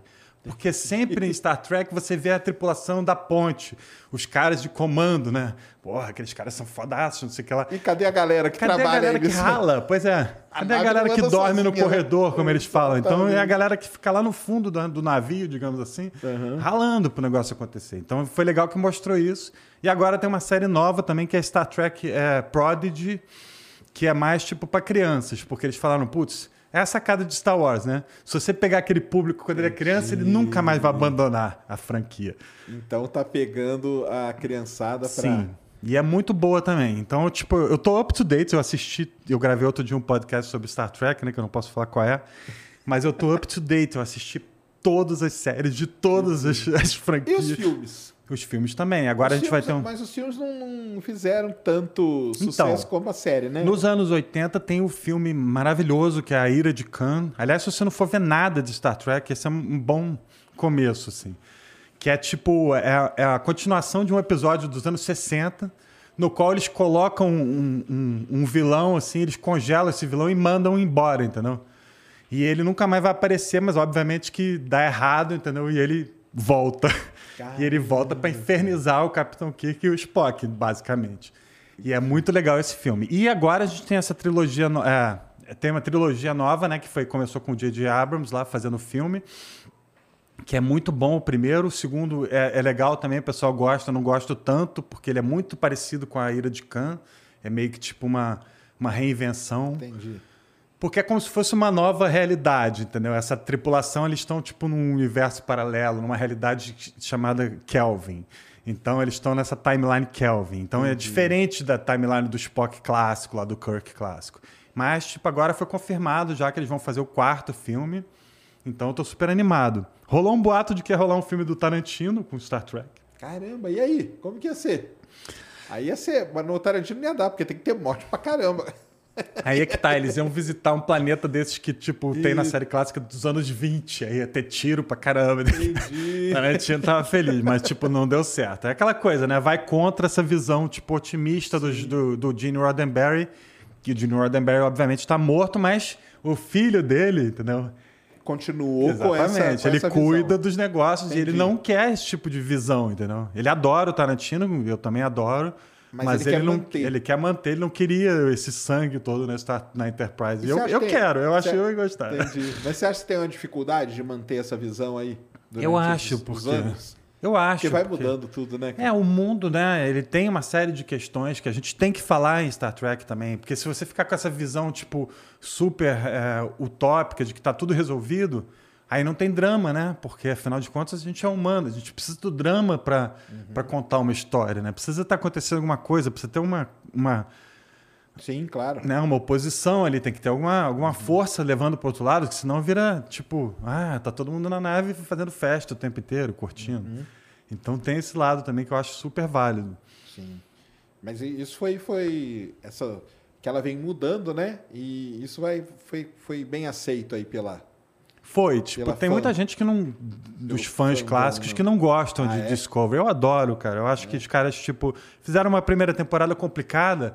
Mas se você olhar historicamente, Star Trek, as primeiras temporadas são sempre complicadas. Porque os caras estão ainda tentando achar, sabe, aquela química da, da tripulação e tal.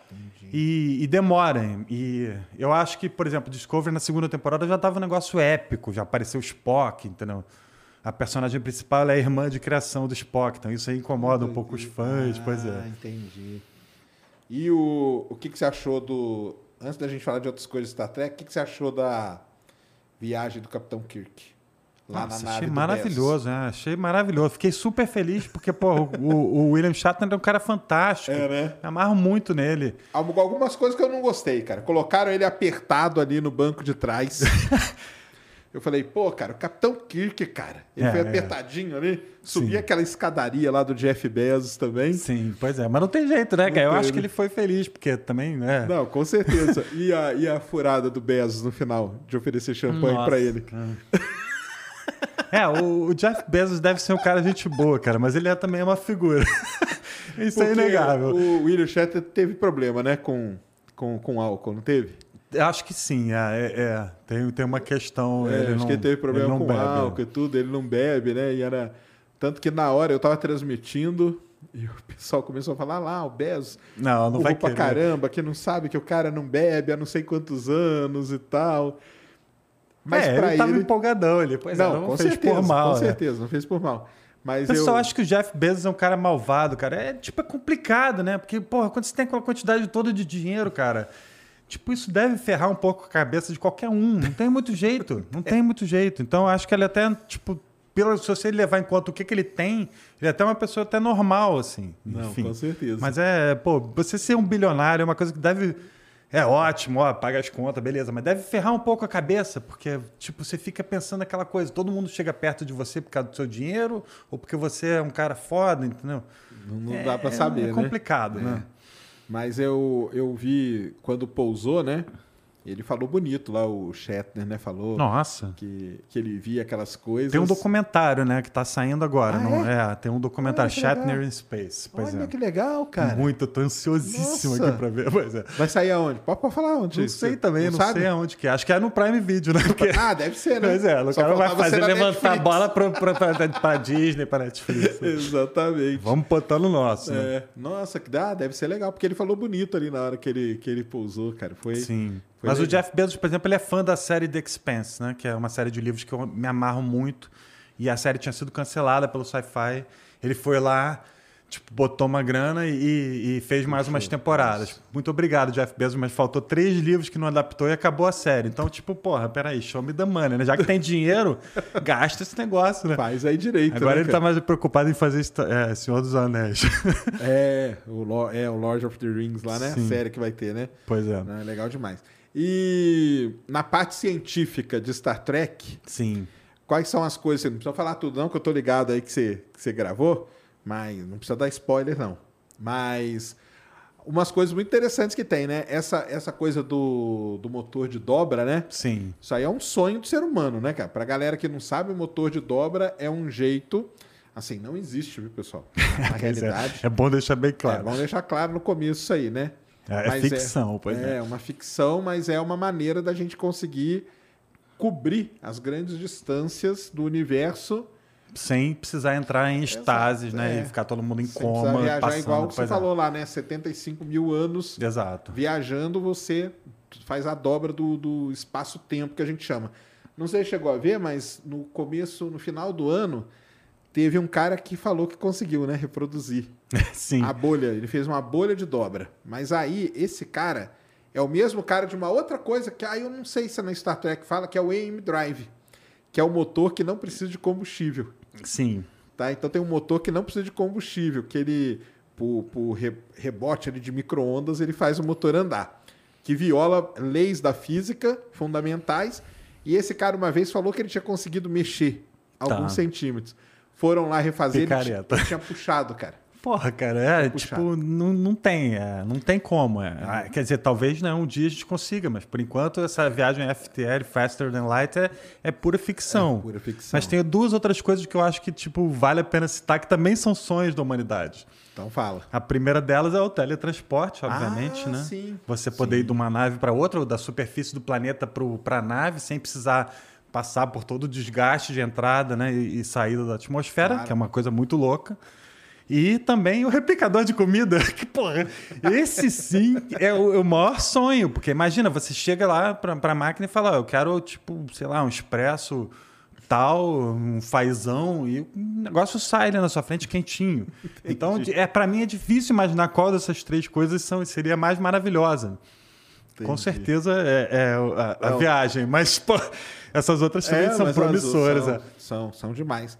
E, e até o teletransporte também. Os chineses que pesquisam muito nisso. Eles lançam alguns satélites, eles tentam fazer ali um tipo de teletransporte e tal.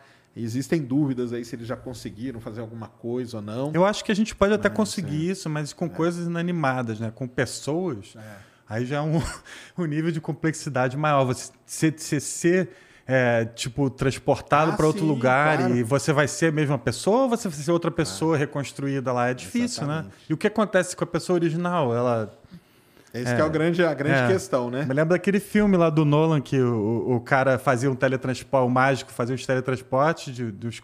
Mas ele, na verdade, estava. As pessoas que eram os coelhos, as coisas eram tudo. ficavam mortos. Acabava, não Isso. tem mais. É, pois é. É como que faz, né? Alguma coisa aí do, do Star Trek, você acha que ele foi meio que. Porque esses filmes de ficção tem vários que são proféticos, né? Ah, eu acho que é, por exemplo, o, o tricorder, né? Que é, que é o. É o, o instrumento para você analisar a composição de qualquer coisa. Isso a gente tem já hoje em dia, porque justamente inspirado em Star Trek, né? Então existe esse sonho. E o celular, né? O próprio celular, pô, o Motorola StarTAC, ele foi inspirado em Star Ah, é? Trek, o próprio Olha nome StarTAC. E ele tem Porque tipo, o logo da Trek é Motorola, quê? você olha, Eles usam um equipamento. eles usam um comunicador, que é um negocinho que faz. E abre assim, tipo, pois é, ele faz assim, assim, sabe? Tipo, Entendi. abre. Eles foram proféticos pra caramba, Sim, então. era um negocinho pequenininho que tava com eles o tempo inteiro, com o qual eles podiam se comunicar. Depois, na em nova geração, eles mudaram pro, pro badge, né? Então o comunicador fica no badge.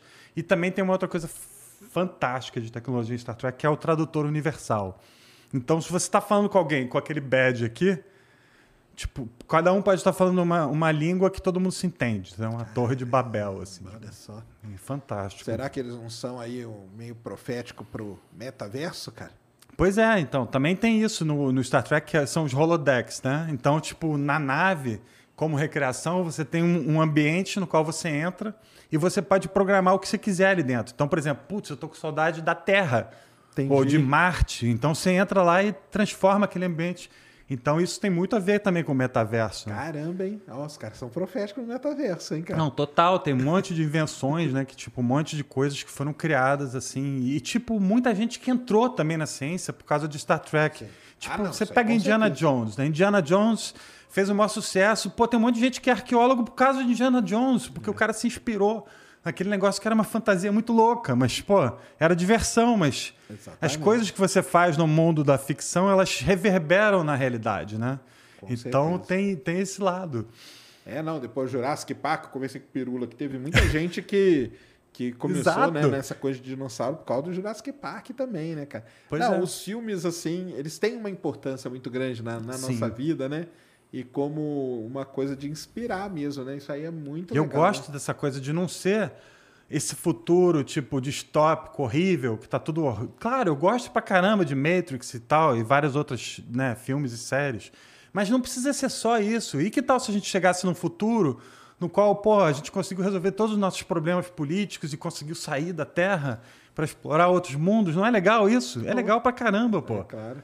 Pois É, é. não precisa ser tudo desastre também, Não né? precisa, não precisa ser tipo uma- cair a lua, pô, nesse filme É, novo. aí. aí agora, né? É. Eu não vi ainda não, já viu? É bom? Não vi, mas deve ser horrível, porque pô, se cair a lua, acabou, não tem mais terra nenhuma, não tem mais nada, acabou. Imagina o caos que ia ser. Exatamente, não, é caótico mesmo. Mas e então Star Trek fez uma, uma escola danada. E tem Sim. várias pessoas que vêm aqui, sempre Marcelão é um amigo meu que ele sempre tenta me convencer.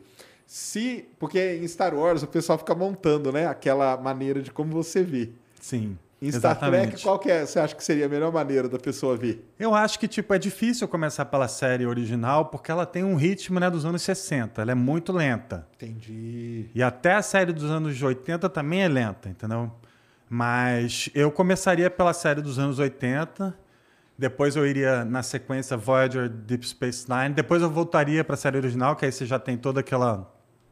E aí vale citar uma coisa, né? Obviamente que nessas séries mais modernas, digamos assim, você vai referenciar tudo que tinha lá na série original. Então você vai perder essas referências, mas Entendi. é uma ordem mais que faz mais sentido. Então começa em qual? Começa na nova geração. Nova geração. Aí segue e depois volta lá para a primeira. Depois volta lá para a primeira. Faz assim, assiste... E os filmes? Os filmes... Onde que encaixa? É, os filmes, tipo, o primeiro filme de Star Trek que fizeram nos anos 70, ele é, tipo, muito lento. Então tem uma cena que é inspirada em 2001 que fica, tipo, 40 minutos, sabe? Vendo o visual, assim. É o que eu falo, pessoal. O pessoal fala de 2001, eu falo, galera, é excelente, mas vocês não vão assistir, cara. É, eu, Vocês eu vão. adoro, mas, tipo, eu reconheço que é uma coisa, tipo, de uma outra época, na qual a edição de imagens era outro mundo, entendeu? cara. Tem um, um ritmo né, que é diferente. Então você tem que estar preparado para isso. Se você conseguir encarar esse ritmo bem, aí pode ver a série original, que são tipo três temporadas, mas cada temporada tem vinte e tantos episódios. Então é uma coisa bem extensa, sabe? Entendi. E como demora para passar, é- você vai ter que tipo ir com, com vontade.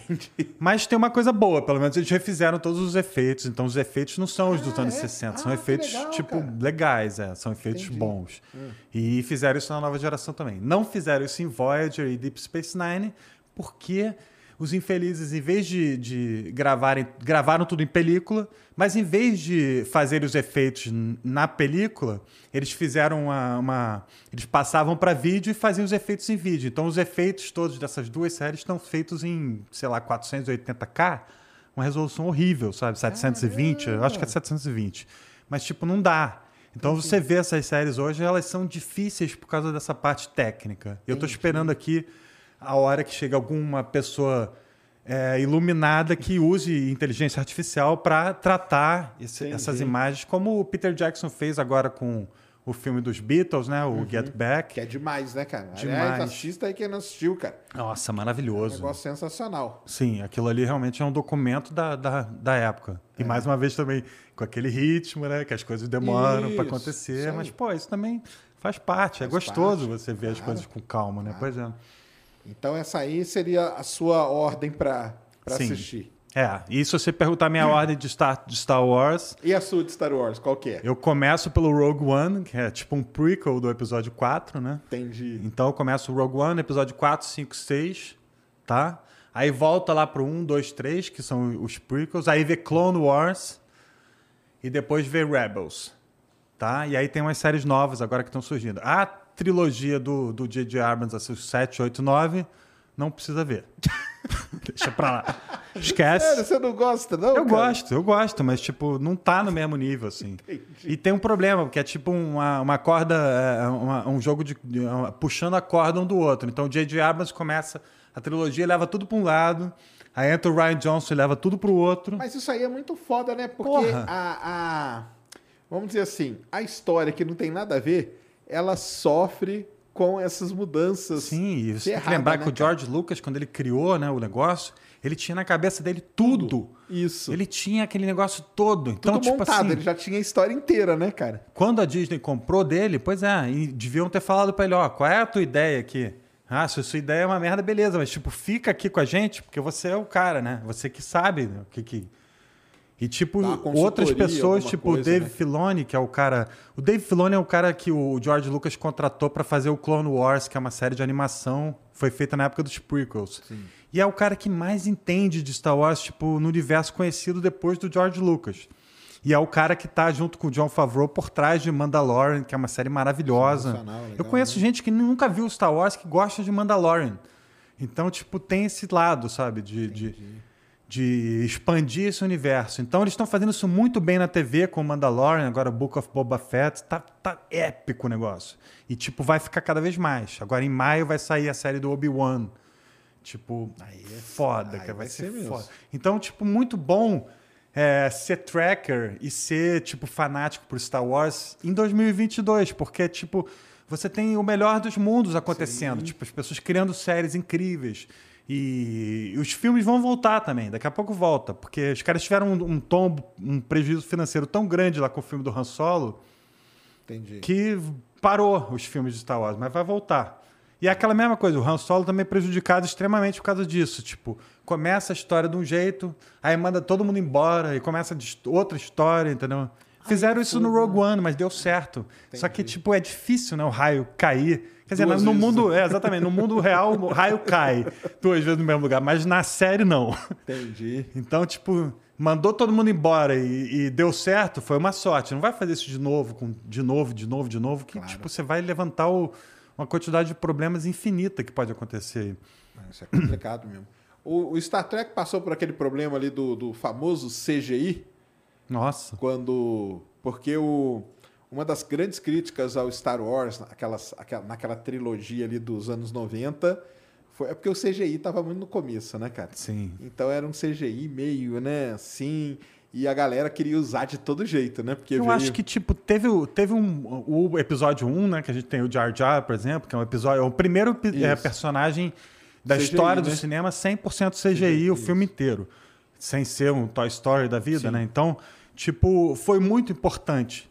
É, é- é um saco o Jar Jar é, mas tipo ele tecnicamente ele foi muito importante para a história do cinema e tipo tem realmente um exagero de, de efeitos ali, mas tem que lembrar que aquilo ali é tipo o auge do Star Wars, tipo antes da queda, né? Então tipo eles estão ali no momento tipo tudo florescendo, né? República, tipo, é um negócio maravilhoso, tá tudo dando certo.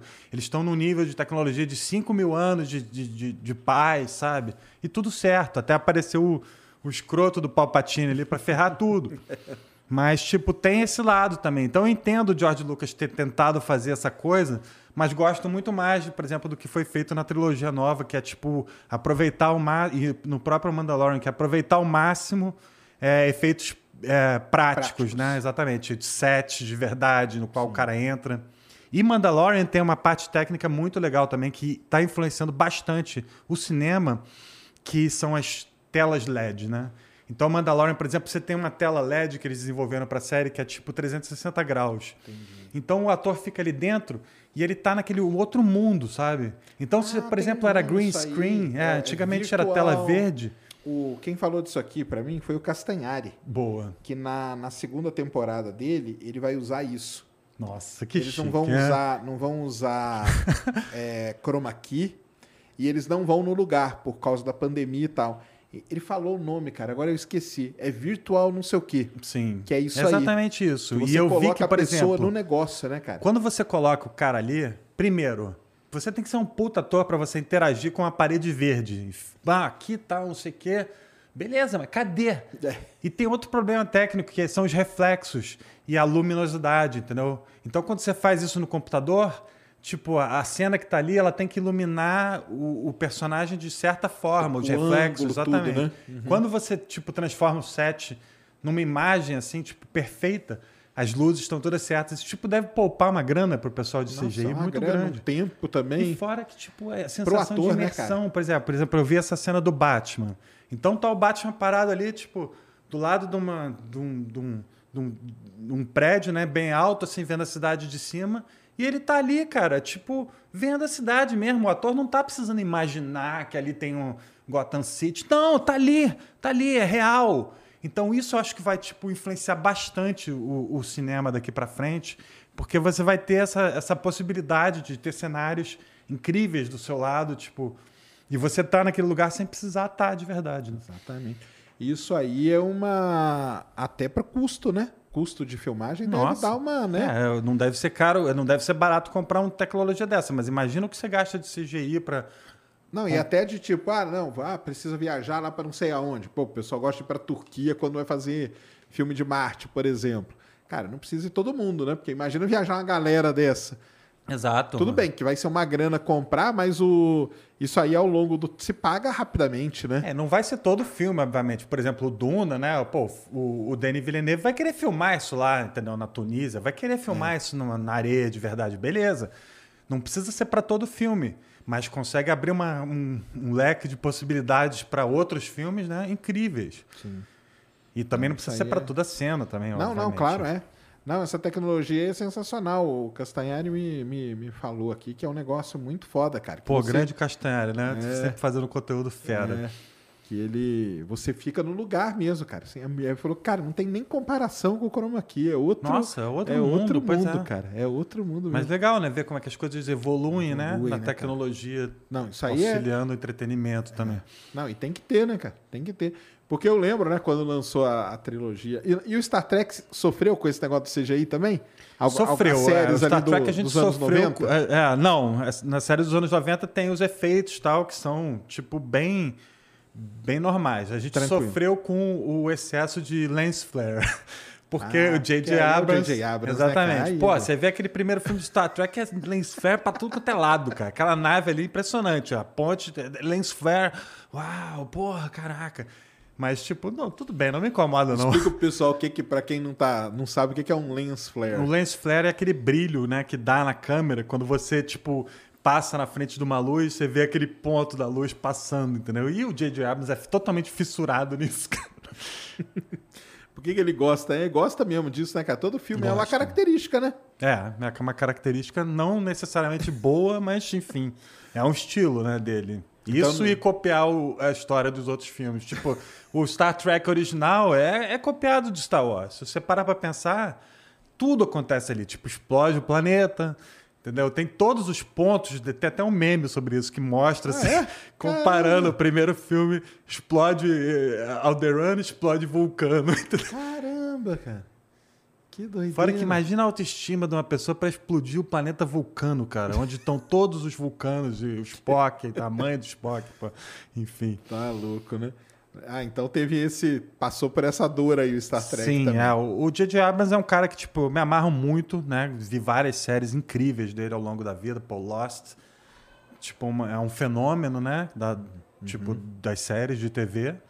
E apesar do final, enfim. Mas, tipo, tem esses probleminhas, né? E... Mas, enfim, Lost gerou um monte de coisa legal.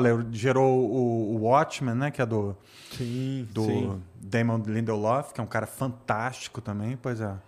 Então, tipo, tem um monte de coisas que, que o J.J. Abrams é um cara que ele tem uma, uma coisa meio Spielberg dele descobrir os talentos, sabe?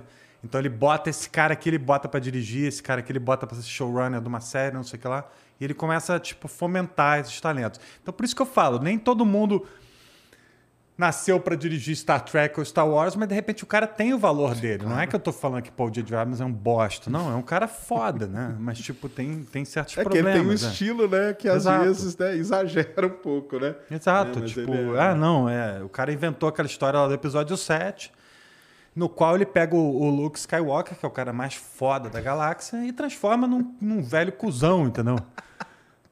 Ah, mas o Ryan Johnson, pô, o Ryan Johnson só pegou o material lá do episódio 7 fez o que ele queria ali, mas tipo, a, a cagada tá toda feita ali no primeiro filme. Sim, entendeu? sim. Não é que eu não goste, eu gosto, mas podia ser tão melhor. Dava isso na mão do John Favreau e do Dave Filoni, cara, da galera lá do Mandalorian, que ia dar super certo. É, não, com certeza. Mas ele é, mas é um barato, ele tem esses negócios. Todo filme dele é bem característico. Isso aí é legal, né? Esses diretores, né, cara? Que eles Sim. têm umas marcas, né? Registradas que você bate e você fala, ah, eu sei quem Exato, né? é que tá aí, né? É muito legal isso. Assim, legal, mas também tinha que tinha que guardar, né, um pouco da Exato, não precisa ser sempre, né? Enfim. não precisa ser sempre. Então tá aí. Então Star Trek tem essa tem esse jeito aí de assistir, né? É esses antigos. Eu falo, o pessoal fala tipo de, de 2001, né? E eu falo, cara, vocês não vão conseguir assistir hoje, vocês não vão, cara. É um Sinto filme muito. diferente, é um filme contemplativo, entendeu? De repente vê que nem uma série, vê tipo... Não, e foda que 2001 é difícil de entender. Ele já é difícil de entender. Sim, ele- Ainda vai naquela velocidade. E se você piscou, cara, e aí você tem o. Ah, nosso amigo lá, o outro Sérgio. Sim. O outro Sérgio lá, ele fala que 2001 você tem que ver lendo o livro junto, cara. que Só assim que você É, o livro é maravilhoso, pois é. Então, é, tem essa coisa. O Arthur C. Clarke é um cara fantástico. Tem todos esses livros de ficção que, tipo, de repente não precisa adaptar para uma série, tipo Foundation, né? E Fundação. aí, o que, que você achou do Foundation? Eu só vi três episódios. Porque, tipo, ele pega toda a, a- estrutura básica da história e, tipo, joga no lixo. Foundation não é sobre uma pessoa, entendeu? É sobre, tipo, um movimento. Ah, Então, isso aí me. Eu sei que é muito difícil adaptar isso, por isso não adapta. Deixa pra lá. Não precisa, Não né? precisa, porque tem certas coisas que são. Não dá para adaptar, entendeu? É uma, é uma outra.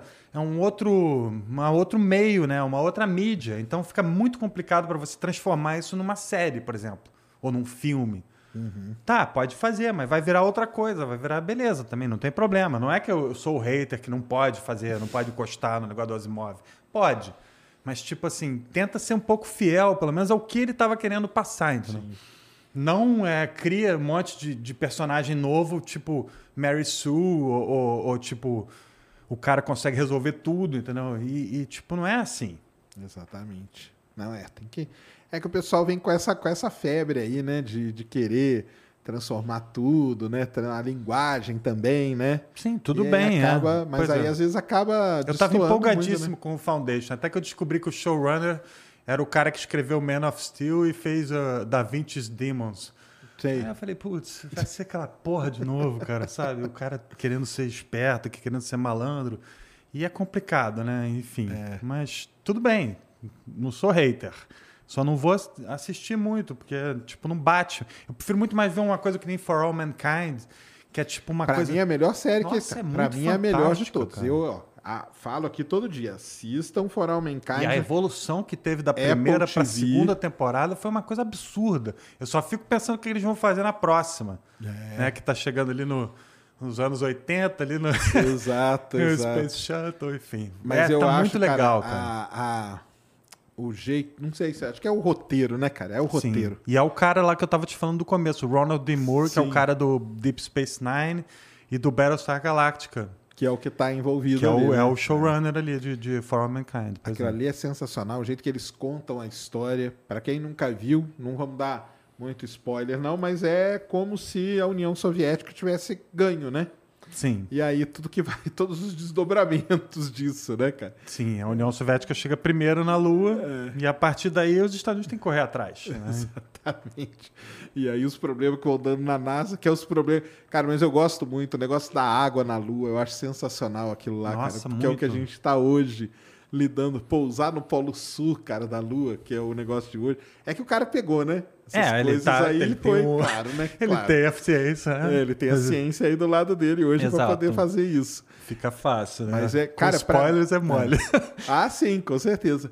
Mas de todas essas séries, aí o pessoal fala, ai, a Expense. Expense eu acho que eu não vi. Cara, The Expanse é, É. tipo... O The Expanse eu gosto O bastante pessoal pelo fala pra mim, assiste, assiste, eu É não. maravilhoso, porque é assim, The Expanse é totalmente real, você vai gostar pra caramba, porque, tipo, o que que aconteceria se a gente tivesse daqui a uns 200 anos colonizado todo o sistema solar. Como é que seriam as A relações entre ideia esses do planetas? Elon Musk aí, ó. É, como é que seria a relação do, da Terra e de Marte com o- os Belters, que são a galera tipo do Outer Belt, né? De fora do, Sim, do sim, cinturão. Do, do sistema solar externo. Exatamente. E essa galera, como é que eles se viram lá? Que comida, e bebida, e luz, e energia.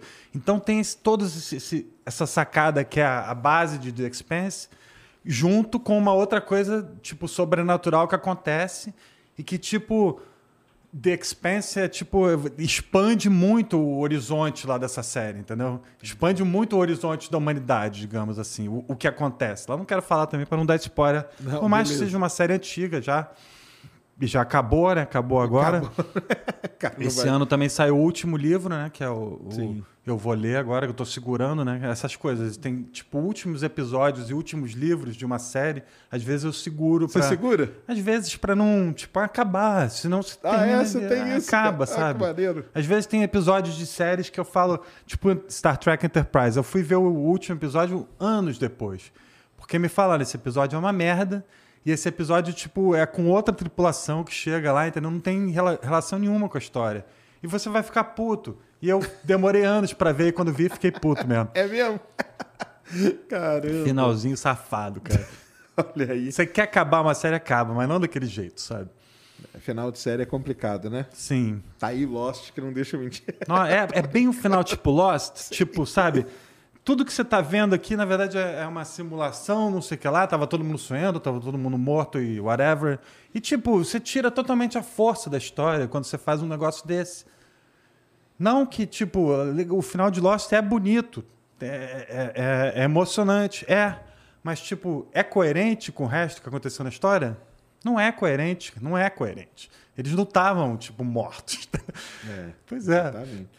E Lost, eu tenho uma história muito legal com Lost, cara, que eu tava. Eu trabalhava na, com petróleo, né? E no, no último episódio eu tava nos Estados Unidos. Que chique. Eu tava nos Estados Unidos. Cara, a todas as televisões, cara. Nossa. Foram o dia Tipo inteiro. Super Bowl, né? Pois é, tá todo Cara, fissurado naquilo. Era o dia inteiro só Lost, Lost, entrevista com os caras, é, reprises. É, cara, faziam milhares de programas discutindo, milhares de teorias. de ca- cara, o dia, o dia inteiro até a hora, pá, que agora vai ser o último episódio, não sei Incrível, o quê. e né? Pois é. Os Que é o que acontece uma- com os eventos esportivos. Sim. Passa o dia inteiro o comentarista falando, não exato, sei o que lá, faz exatamente. aquele hype, né? Tipo, aconteceu agora no Super Bowl. Não sei se você gosta de futebol Sim, americano. claro. Pois é, eu passei fissurado o dia inteiro lá vendo coisas de Super Bowl. Falei, caraca. É assim mesmo. É Não, muito bom. Eles sabem fazer o show, né? É o show, Sabem, né, eles sabem muito bem, cara. É, eles, show. que, eles que criaram isso, na verdade, né? Eles, Exatamente. essa, essa is- indústria veio de lá. Então a gente só reverbera aqui, mas Só tipo, pois é, a exatamente. gente ficar quando tem futebol, final da Libertadores, mesma coisa, beleza, mas isso surgiu lá. É. Essa cultura, né? Esse negócio do Super Bowl, aquele grande evento que vai tipo encerrar a temporada. Não, muito aí legal. É legal né? mesmo. E o aí de série mais assim pro lado científico, tem aquela Dark lá, eu assisti alguns. Nossa. o pessoal Senhora. fala, fala, Essa eu é não, muito não boa, me pegou, cara. cara. Mas não me pegou muito não. Que é o lance daí das viagens, né? Viagem no tempo. Sim. Aí o cara vai pro, da- dali, viaja de novo e. Nossa, É tem, incrível, tem uma hora cara. que vira uma É- confusão, é, é né? bem confusa, mas é realmente é uma série que entrega, viu? No final eles conseguem. E tipo outra coisa também que eu acho que é tipo o Pelé, tem que saber a hora de parar, né? Então o Dark podia ter cinco temporadas, isso é uma bosta, entendeu? As duas primeiras e depois desanima, de- é, desanda tudo. Então eles, caras souberam como parar. Eles fizeram uma história redondinha, entendeu? E é aquilo ali. E a história, ela é auto. Como você falou, uma coisa vai influenciando na outra, os caras vão Sim. viajando e vão indo para um lugar, vão indo para o outro. E no fundo, você só entende mesmo no último episódio, entendeu? O que está acontecendo nos últimos episódios. Mas eu recomendo muito Dark, é realmente uma série foda, cara. Fica aí de recomendação pra galera que não viu. E o. Então, meu medo com For All Mankind é isso aí, cara. Sim. É os caras se, né, pô, sucesso tal, não sei o quê, vamos, vamos, aí vai chegar uma hora que. Eu cara, acho que ali A tem. União Soviética também não é. Sim, é, eu acho que tem ali tem o, o Ronald D. Moore, que é um cara muito bom ali por trás. É tipo um. É um, um, um cara que está pensando justamente nisso, né? E eu não acho que ele vai deixar isso acontecer. Vai, vai fechar um ciclo É, em um E determinado eu acho que a momento, União né? Soviética vai acabar também na Vai série. acabar. Vai. Ah, então. Eu Isso acho que ver vai. que Eu não tratar. sei, mas pode Aí. ser que não, porque né, eles estão fazendo um negócio espelhado. É. Mas a minha ideia é que a União Soviética realmente acabe e, e surjam né, os novos players, tipo a China, a própria Rússia, né? O O herdeiro Elon lá. Musk. O Elon Musk, meio, né? Pois é, exatamente. surgir? Pode ser um russo.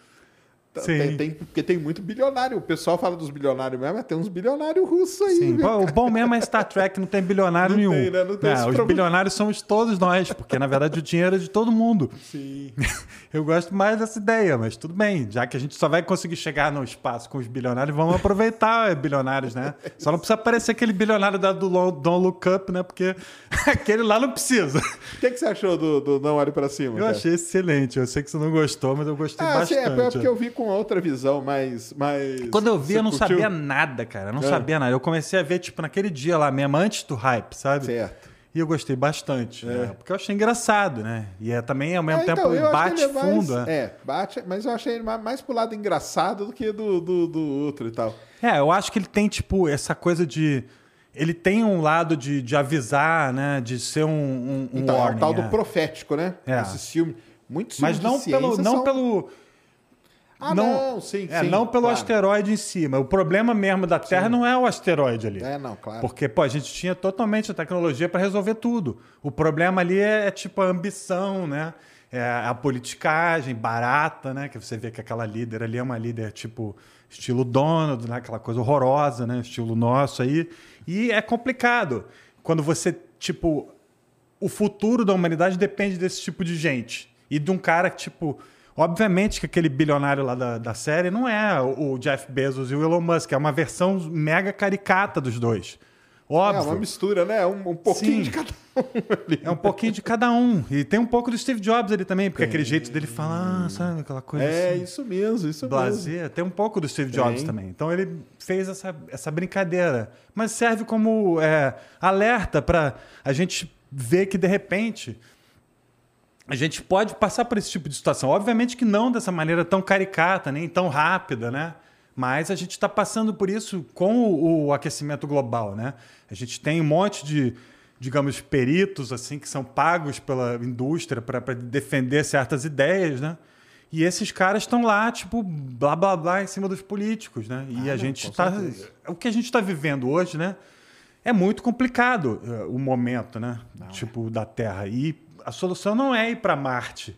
Claro, ir para Marte é uma das soluções, mas não, é, não pode ser a única, porque não vai conseguir Não todo vai mundo para. Marte. Aí, por isso que eu falo que, tem, ricos, é. que tem um filme que o pessoal senta o pau, mas que ele é muito mais. Acho que é muito mais profético até, cara. Que é o 2012. Sim. Que o Bom 2012, filme, é. para quem não sabe, né, nós já falamos aqui que ele é baseado na teoria lá que o mundo ia acabar em 2012. Só que eles constroem umas arcas para salvar uma parte da palma. Não é todo mundo, porque não tem arca para 6 bilhões de pessoas. Então quem consegue ir? Aí tem lá o russo bilionário que, Sim. que na hora de ir ele larga a mulher, larga todo mundo e vai só ele, entendeu? Isso é muito bom do Don Up, porque chega no final, só tem aqueles velhinhos lá, o dono da empresa, o dono do banco, o cara. Exatamente. Porra, minerador não sei o que lá. E como é que aquela galera lá vai, vai Então. é, fazer a raça humana ir pra frente? Não vai, cara. Então, Exatamente. tipo assim, a- a- o grande valor da humanidade é a nossa diversidade, é a nossa, tipo. É, a- é o fato de que nós todos estamos juntos aqui nesse, nessa espaçonave né, de pedra que, que é a Terra, né? Enfim. Exato. E a gente tem que dar um jeito de, de se entender aqui antes que a gente se exploda, literalmente, né? Então, tipo, eu acho fantástica a ideia de Marte. Eu sou fissurado para ir para Marte, inclusive pessoalmente, né? Eu sei que ia ser uma roubada e que provavelmente eu ia morrer. Mas eu tenho essa visão, assim, né? Pô, quando eu era pequeno, eu- quando eu era pequeno, quando eu tinha, sei lá, 30 anos, eu li o Red Mars, lá, aquela trilogia do Stanley Robinson. Eu fiquei pensando, porra, colonizar Marte, terraformar Marte, isso tudo tá na minha cabeça muito. Eu acho isso maravilhoso. Eu acho que a gente vai chegar nesse ponto. Só que a gente tem que resolver outras questões também. Que até no Red Mars mesmo, nesse livro, mostra isso. A gente consegue resolver tudo, vai para Marte, chega lá, o que acontece? Reproduz tudo lá, né? É, briga por causa de religião, briga por causa disso, terrorismo, os caras destroem o elevador espacial, porra, cai um, um cabo de aço lá ao redor de Marte. Tudo, todas as cagadas da humanidade vão acompanhar a gente para onde a gente for, se É, a gente não resolvê-las aqui. Porque o problema é o, é, o- é o humano, né, cara? É, exatamente. O problema é o ser. O ser humano é um milagre, né? Mas também pode ser uma desgraça. Então, tipo, a gente tem que ir pelo lado, sabe? Tipo, é. o que a gente faz também, né? Tecnologia, ciência, você está tentando é, Ah, sim, direcionar Não, com as certeza. pessoas pro lado certo. Tipo, escutem a ciência. Porra, vacinem seus filhos. Se vacinem, toma a terceira dose. Ah, mas eu já tive Covid. Será que eu devo tomar a terceira? Deve, deve tomar a terceira dose. Porque, porra, todos os cientistas estão falando para você tomar a terceira dose. Então toma, toma e resolve o problema. Né? Tipo, ano que vem vai ter que tomar outra dose? Vai, porque, pô, é assim que Ah, vacina funciona. Não existe igual. uma, é, É, não vai existe ser- uma coisa, um negócio que você toma e fica tudo, imunizado é. pro resto da vida. Pois é. Exatamente. Você não toma vacina de gripe todo ano? Eu tomo, pois é. É isso mesmo. E não, isso aí é, é, é bem é bem assim, não. Nós estamos vivendo um momento aí que vamos ver, né, é o que, que vai dar, né? Não sei se a ciência vai sair. Tomara que ela saia fortalecida. Ciência sem fim, cara. Eu sou o cara otimista. Eu, eu sempre penso o lado otimista. Tipo, a gente está vivendo uma, uma época hoje em dia na Terra, tipo, muito mais justa e muito mais legal e muito mais honesta do que a gente já viveu Não, antigamente. com certeza. É aquele E é- negócio. Eu tive, eu tive até lá no Pânico ontem, cara. Sim. Isso foi, isso foi até um papo lá, sabia? O, Eu assisti. Então, você viu? O Emílio falou um negócio maneiro, né? Que é assim, cara, hoje a gente tá muito melhor que em 1800. Nós estamos. Sim. Cara, em 1800 eu vivia 30 anos, você não tinha nada, morria de fome, deu uma gripe, acabou. Era metade da cidade morria. Deu uma outra doença do lado, era outra cidade que ia pro saco. Exato. Hoje a gente tá num momento melhor do que tava antes. Mas é eu acho que você ver quanto eles desenvolveram essas vacinas em- Sim, então, no tempo né? recorde, né? dois anos os caras fizeram vacina e uma vacina com uma tecnologia totalmente nova. Sim, é né? tudo bem. A tecnologia vinha sendo desenvolvida há Vinha. 10 anos, beleza. Não, mas tem que ser assim, ué. Pois é, para chegar nesse pique de só em 12 meses você tá com a vacina no braço das pessoas, né? É porque o pessoal tem que entender também que é é aquilo, né, cara? E Isso eu sei, eu conheço algumas, algumas pessoas que estão nisso aí, que no mundo, assim, desde sempre, tem o pessoal que está pesquisando vírus Exato. pelo mundo todo. E estão pesquisando junto como combater aquilo lá. Por isso que existem esses grandes laboratórios em alguns locais aí, aonde, cara, você tem vírus ali, cara, que você não faz nem ideia do que aquilo lá pode acontecer. Mas, Porque o né, cara. é. Então, mas aí pode, pode surgir. O cara vai numa Amazônia, na Amazônia da vida, cara, pega um bicho lá e o bicho tem um vírus que se ele saltar pro ser humano, cara, Ferrou, ferrou pois é. entendeu? Só que o cara tem que conhecer, então. Inclusive o Bill Gates está avisando aí, avisou em 2015 Então, que ia que rolar não- uma pandemia então, mas e tá avisando agora de novo que vai rolar outra Mas pandemia. aí, aí eu já não. Você já fica puto. Não, não é que eu fico puto, é porque assim, cara, avisar que vai ter, isso aí é fácil pra caramba, cara. É, tipo, é o profeta Porque- do apocalipse. Mas sabe por que, que ele avisa? Eu vou te falar por quê. Porque ele conhece esses laboratórios, ele sabe que tem uma galera aí pelo mundo estudando tudo isso. Então ele fala assim, cara, existe uma chance muito grande de um dia alguém tá andando, sei lá, no meio do Camboja, fazendo alguma coisa, e tomar uma picada de um bicho lá. Exato. E esse bicho ter um vírus no, no- no- na saliva dele e te passar e, e aquilo ali alastrar. Cara, ele sabe que isso aí pode acontecer. Sim. Porque, mesmo porque ele também dá grana em muitos desses laboratórios. Exato. Pois então, é. assim, ele falar isso aí, não, beleza, cara. Pô, isso aí a gente sabe também. Quem tá no meio Exato, da, não é da uma ciência, surpresa, Não, não é é. uma surpresa. A gente sabe. Surpresa é ter demorado tanto para chegar essa pandemia. Pois é. Exatamente. Mas o. E aí, esse lance da vacina está sendo desenvolvida porque nesses laboratórios o pessoal já está trabalhando também Sim. nessas maneiras. O que é bom também, né? Porque Ótimo, pois é. quando acontece a gente consegue dar uma Não, barrada. e rolou um papo forte de que a Covid tinha surgido no laboratório, né? Mas pelo que, pelo que eu ando lendo, né? As últimas descobertas que veio de um animal Não, não, mesmo. parece que veio do animal mesmo Pois é, e tudo, então, né? A tipo, durante saiu, um é. tempo eu vi gente falando, gente séria, Sim. falando, não, foi feito em laboratório mesmo. É porque, na verdade, não é que ela foi feita, né? Porque Tava sendo estudado. Ela estava sendo estudada naquele laboratório, que existia a possibilidade dela sair dali, essa possibilidade sempre Exatamente, é, existiu. sempre existe, Mas é. parece que o do Covid mesmo é de- dessa. A gente é humano, né? A gente come É, cara, bichos entende? esquisitos, Exato. cara. Pois a gente gosta de comer bichos estranhos. Exatamente. Então, esse tipo de coisa pode acontecer, fora o que você falou, ser picado também, né? Também é, pode cara, você acontecer. tá lá, ah, vo- vamos passar, vamos viajar pra Tailândia, que é um lugar bonito, vamos. Aí você tá lá, de repente um bicho te pica, cara. Exato, E você pois não é. sabe, cara. E você começou, você foi o agente, é culpa sua? Não é. Mas você foi o agente que levou aquilo pro resto Inclusive, do mundo. você entendeu? viu aquele filme Contágio? Você viu, né? Contágio, exatamente. Eu vi lá no comecinho da pandemia que foi um erro, né? Mas, pô, aquilo ali é muito mais terrível do que a gente está vivendo, porque é um negócio Sim. muito mais. É, é- é uma, um- uma taxa de infecção muito maior, Muito né? maior, e exatamente. É. de mortalidade. Então, tipo, a gente tem que aprender agora o que a gente está vivendo, né? Para no futuro a gente não cair mais nesse tipo de, de idiotice, esse tipo de gente anti-vax, enfim. É. Prestar bastante atenção em quem que a gente vai votar nas eleições que estão chegando, não só nessas, mas em todas. Porque, porra, ao longo da vida você vota em, tipo, várias pessoas. E cada pessoa dessa, tipo, pode influenciar, né? O mundo para o lado errado. Então, tipo, vamos tomar cuidado aqui do nosso quintal pra gente chegar nesse futuro de Star Trek um dia, né? Porra, eu quero é- chegar lá. você é cara. otimista, né? Eu quero, eu, eu quero viver 150 anos, eu quero entendeu, curtir bastante coisa ainda. E, porra, e a gente tem que colaborar para isso acontecer. Tem, tem sim, tem que Né? fazer a nossa parte, é isso mesmo. Não, A é gente que já está aqui há várias décadas, né, Sérgio? Tamo a gente aí, já né? entende, né, cara, um pouquinho melhor como é que as coisas funcionam. Não é papo de isso. velho, não, mas é sério. A gente vê, tipo, várias armadilhas que a gente já caiu antes, pra gente não cair de novo. Então, É isso mesmo. normal, cair em armadilha, todo mundo cai. Não pode cair várias vezes na mesma, porque senão vira idiotice, né? Exato. E, e esse papo todo aí do, do metaverso e tudo, você acompanha isso? Acompanho, eu tenho um, um, um, um óculos, né, um headset Você VR tem? alguns e aí, anos. como que né? é, cara? Eu nunca usei aquele negócio, não. É bom? É legal, mas tipo, é, ainda estamos bem longe assim do que a gente vai chegar, né? O que, que você achou daquele negócio da TIM colocar aquela loja no metaverso? Não, lá? eu achei tipo Second Life 2.0, né, cara?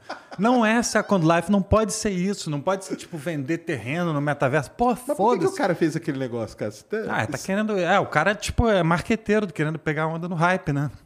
Tipo, Mas querendo ficou pegar. feio, ficou né, cara? horrível, Ficou cara. muito ficou feio, horrível. E também, tipo, tem várias é, câmeras aí ao longo do Brasil, tipo, fazendo reuniões no metaverso. Porra, isso é a coisa mais velha que E é o- tem. então, mas aí você viu, é os bonequinhos, né? É. Os bonequinhos de palito, né? Exato, cara. Peraí, porra. Isso aí a gente já tem, não é isso. Não, Não é pode ser isso. isso. Tem que ser uma coisa além, entendeu? Tem que ser um negócio que, tipo, esteja no seu rosto e não pese, entendeu?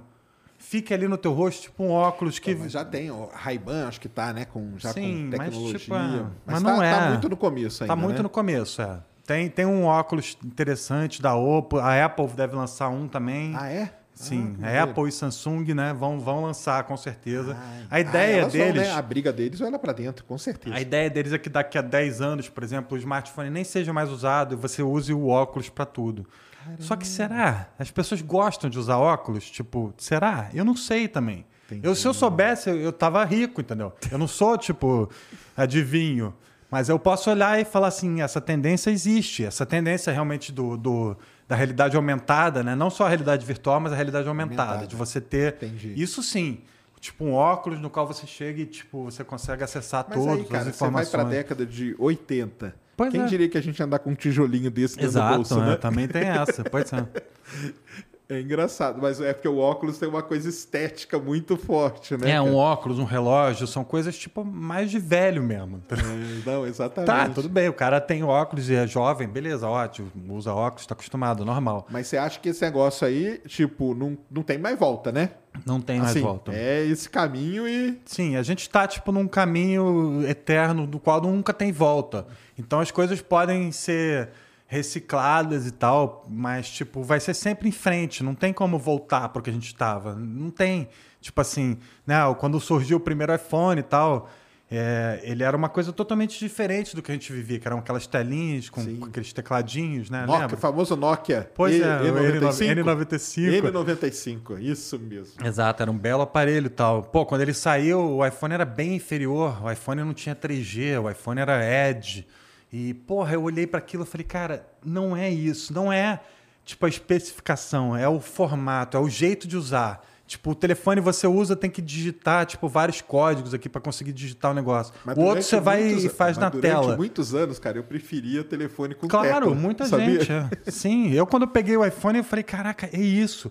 Mas, tipo, eu tive essa sacação, não, nem todo mundo teve na época, mas, tipo, muita gente teve, porque em pouco claro, tempo a- as ações da Nokia estavam no saco, a Black, BlackBerry nem existe mais. Pois é. Blackberry, que todo mundo tinha um, cara. BlackBerry era tipo o santo graal do mundo corporativo, né? Exatamente. E quando a Apple surgiu, eles queriam justamente pegar o, o lado da Nokia, mais do que o BlackBerry, porque BlackBerry parecia uma coisa inatingível, cara. Os caras tinham um sistema de mensagem que, tipo, todo mundo que tinha BlackBerry falava com BlackBerry. O que, que aconteceu com o iPhone, principalmente nos Estados Unidos, né? Porque aqui no Brasil é muito caro. Então aqui no Brasil foi mais Android mesmo. Mas nos Estados Unidos você tem o iMessage, cara, que tipo você manda mensagem para todo mundo que tem iPhone e pronto, Exatamente. sem pagar nada. Então eles tiveram essa sacada, né? O Steve Jobs era um cara realmente fantástico, cara. E, e como outros, né? Tipo Sim. grandes visionários. Mas por exemplo, o Bill Gates é um cara genial, mas não teve essa sacada, né? Então, né? Tipo Com certeza. Não, BlackBerry eu lembro, cara, que era um negócio assim, cara, que. todo mundo queria um Mas BlackBerry. aí o pessoal por exemplo. falava, né? a escra- Olha só, cara, que engraçado, né? O pessoal falava assim, cara, isso aí é escravidão, porque você tá no banheiro, seu chefe tá te mandando mensagem. E você tem que responder, entendeu? E você tem. Ah, agora eu vou tomar banho. Você tem que Como a avisar gente era pro cara. inocente, né? Como... Exato. A inocência é impressionante. Você tem que avisar, cara. Eu lembro que eu, eu viajava muito, né? Trabalho e tal, às vezes dividia. E uma vez eu viajei com o cara, eu viajei com o cara pra Argentina. Muito engraçado isso, cara. Aí o cara foi lá e falou assim. Aí eu falei, ué, o que, que você tá fazendo? Não, eu tô avisando que eu vou tomar banho Nossa. pro meu chefe não mandar mensagem, porque eu vou estar vou conseguir meia responder. hora sem responder, entendeu? Cara, o cara ia comer com aquele negócio. Cara, cara, era tudo, né?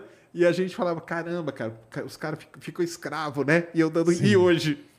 O que, que nós somos, né? Porra, todo mundo, o cara fica lá, se a pessoa não te responde o WhatsApp em meia hora, você acha que o cara morreu, sei lá, foi abduzido, tá em Marte já, pô. Então, é essa coisa imediatista, né? Então tá Exato, tudo ali cara. no teu, teu telefone o tempo inteiro. Eu procuro um celular desse, eu posso trabalhar tranquilo, entendeu? Você tem um, tira um teclado Bluetooth, você sai escrevendo, faz o que você quiser, onde você quiser. Né? O celular ainda fica paradinho aqui, como se fosse um computadorzinho. É, né? Então, pô, sai digitando. Então, tipo, isso pra mim, quando eu comecei com a tecnologia, era um- uma coisa impensável, né? E o iPhone fez muito parte disso e, e influenciou pra caramba. Por exemplo, o primeiro Android, né, antes do Google comprar, ele foi desenvolvido sem tela sensível ao toque. Ele era pra ser um. com, com o joystickzinho ali, o tecladinho. Ah, entendi. Então, tipo, o iPhone, quando lançaram o iPhone, os caras falaram, todo mundo, no mundo inteiro dessas empresas de tecnologia, pararam e falaram, não, vamos botar aqui no papel, vamos ver o que, que esses caras estão fazendo, que a gente, para ver como que a gente copia isso, né? E, obviamente, depois que é, fizeram essa primeira cópia, é, várias coisas evoluíram também a partir do sim, mundo claro. Android. Então, por exemplo, o iPhone pequeno tinha uma tela de 3,5 polegadas. É o Tamagotchi, cara. Você olha para aquilo, é ridículo você olhar aquilo hoje em dia. Então, os Androids foram levando essas telas para ficarem cada vez maiores. E isso é interessante. Hoje em dia você tem esse formato de tela que abre. Então, você tem um negocinho pequenininho no seu bolso. Quando você abre, ele vira tipo um tabletzinho. Então, eu gosto dessas coisas tipo que vão se reinventando e vão para indo para lugares diferentes que a gente nunca viu. Com certeza, com certeza. E um levando o outro também, porque é que nem na ciência, né? Você tem o Jeff Bezos de um lado, você tem o Elon Musk do Sim, outro, sim. e os caras, porra, estão um brigando contra o outro. Tem os russos, tem os chineses. Pô, os chineses são um player de, de respeito no Em mundo. tudo, né, Não, Em tudo, Em é, tudo, não né, só no- na, na- na corrida espacial, né? Mas, tipo assim, a China. É, a grande parte da população mundial é chinesa Claro. já, por natureza, né? Lógico. Então, tipo, o tamanho deles, o nível de, de poder né, deles, impressionante. Não, e a ciência que tem aí dentro desses, desses telefones Nossa, hoje, né, sim. cara? É um negócio absurdo, né? As câmeras, eu falo muito da câmera, porque a câmera dos, dos telefones celulares, ela foi desenvolvida graças à astronomia, cara. Sim. O CCD, esse sensor aí, foi desenvolvido... Miniaturizar, né? É, É, mini- é. miniaturizar foi por causa da astronomia, entendeu? E, e olha o que, que virou as câmeras, né, cara? Então, assim, nossa, cara, é câmera com, com, é, com macro, é A própria lente para você tirar uma foto na Lua, né, com aquele nível de contraste, teve que Exatamente. rolar um- todo um trabalho aí de, um de trabalho. fotografia para Não, chegar esse nesse- lance de miniaturizar, é porque aquele negócio até, né, que o pessoal fala assim, ah, cara, por que que gasta tantos bilhões, né, para mandar um negócio pro espaço? Cara, porque o resultado tá aí no seu bolso, cara. Exatamente, é. E a tecnologia que você está desenvolvendo para ir para o espaço, ela vai reverberar na Terra muitas. Tipo assim, pô, seu forno de micro-ondas e tantas outras coisas que foram desenvolvidas por causa da Não, indústria e tá aí no espacial. nosso bolso, né, cara? Exatamente, é o resultado prático. as coisas e tudo, né? O- os fones, né, que hoje já, são tudo sem fio, Sim. uma qualidade boa e tudo, né? Então, assim, vem de toda, todo esse desen- o desenvolvimento. E o que é legal pra caramba é que assim, aqui hoje, assim, né, nós estamos falando da ciência aplicada, né, cara? Isso aqui Sim. é a aplicação de uma grande quantidade de coisa básica, né, que hoje está aplicada aqui no nosso bolso, a gente leva para cima e é. para baixo, né, cara? Então isso aí é um negócio assim que, que é impressionante. O que, que você acha aí, você que vive aí no, no- no- na, na tecnologia, o próximo passo aí do celular vai ser o quê? Nossa, é difícil dizer, né? É, Bateria que dura mais, tela, ma- tela maior, acho que Tela maior, acho que a gente também chega num Chega um limite, limite, né? exatamente. que O que, que cabe no seu bolso, né? Então você pode começar a dobrar as telas em várias e abrir e virar um negócio gigantesco. E você pode também, é, de repente, hologramas, né? Uma tela que você abre e surge alguma Aí- coisa ali na sua. Aí é Star Wars, hein? Exatamente. Aí é Star Wars. Sim. Não é o R2 que vinha lá com o negocinho Sim, e projetava? Exatamente, Então, é, exatamente. Então, tipo, eu acho que existem caminhos, existem coisas que vão surgir, obviamente, mas, tipo, outras coisas, tipo, a gente chega num limite. Então, tá- o tamanho da tela é complicado de aumentar. E aí também. E acho que vão surgir outros gadgets que não especificamente celulares, não smartphones, que vão fazer parte do nosso mundo também. Então, por exemplo, hoje em dia você tem um fone e esse fone tem acesso ao seu assistente digital. Então você pode usar isso para outras coisas, entendeu? É, e aí a, a tecnologia vai enveredando assim por vários caminhos, como você falou, tipo tem vários Sim. coisas que, que aparecem no produto final que foram desenvolvidas com outro uso completamente diferente, né?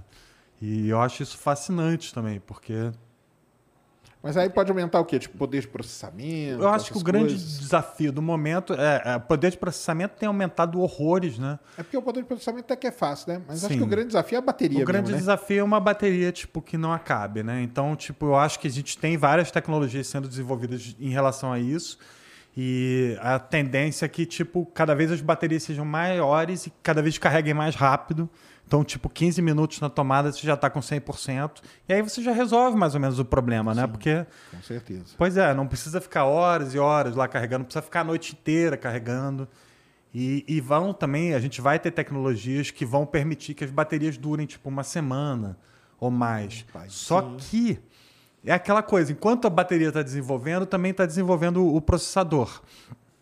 E outras coisas, a câmera, não sei o que. Isso vai buscar Consumir cada mais vez mais, bateria. energia. Exatamente, vai precisar de. Exatamente. Então você vai ter que ter uma energia. Hoje em dia, quando você cria um processador, né, a Qualcomm, a, Samsung, a TSMC, a Apple também, você tem que pensar nessa eficiência energética, né, de como essa bateria vai entregar mais. Então, por exemplo, a gente tem visto vários avanços assim de, de geração para geração, no qual a bateria realmente, de repente, ela não aumenta nominalmente, Entendi. mas ela dura mais porque o processador é mais eficiente. Ele, é, ele Usa precisa melhor, né? menos de energia para entregar Entendi. mais para você.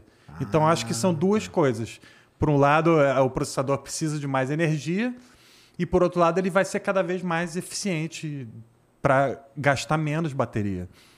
E nessa parte de desenvolvimento aí, você acha que a Apple está muito na frente das outras? Como que é? Eu acho que a Apple, tão- é, a Apple eles têm uma, uma eles criaram um núcleo de desenvolvimento de processador absurdo, né? Mas é, os outros rivais, assim, os outros concorrentes sacaram já o que, que eles estão fazendo, que eles usam é, o, a CPU e processadores da, da ARM e núcleos da ARM. Então tá todo mundo mais ou menos desenvolvendo mais ou menos nesse mesmo meio de campo. Então você já tem processadores incríveis hoje, tipo da concorrência também. E a, a tendência é que a Apple siga liderando essa corrida aí. Mas, tipo, nada é, é, tá na pedra, assim, gravado na pedra, porque né, esse tipo de mercado muda muito rápido. Ah, não, Mas é certo que a Apple investiu bastante nisso e, e- e eles têm um design de processadores realmente muito eficiente. E, tipo, esses, esses processadores que foram feitos para aparelhos mobile, eles estão indo para o desktop né, e para os notebooks com um desempenho absurdo. Tal do M1, né? O Exatamente, que é um o M1, negócio absurdo, M1 né? Pro, M1 Pro Max e tipo agora vai ter o M2 também que eles vão lançar esse ano. E o negócio, a, a, a, a- a caravana segue andando, né? E os outros é- concorrentes também. Pois é, a, a, a Qualcomm lança o processador novo a cada ano e sempre com um salto absurdo de desempenho de, de economia de novos recursos para a câmera. E, enfim, vai longe o negócio. Não, com certeza. Esse ano tem 14 da Apple? Tem, Esse né? ano tem iPhone 14 também. É, Já a vazou alguma Samsung coisa? lançou o S22. Já vazou tudo praticamente. Do, é. do iPhone? Sim. Ah, é? O que, que tem de novo aí? Ele não vai ter mais um notch lá em cima, ele vai ter um, um recorte na tela, né? Ah, E processador melhor, né? Enfim, o- mais bateria, mais capacidade. câmera ou não? Mais câmera. É, as câmeras vão evoluindo bastante. né? É. Hoje em dia eu já tiro fotos com o meu celular que eu não conseguia tirar antigamente com câmeras profissionais. é Ah, absurdo, não, pois é. é. um absurdo mesmo. é um Fora que absurdo. ele tá com você o tempo inteiro e ele é pequenininho, né? Então você vai tirar uma câmera, porra, eu, eu tenho câmera, né?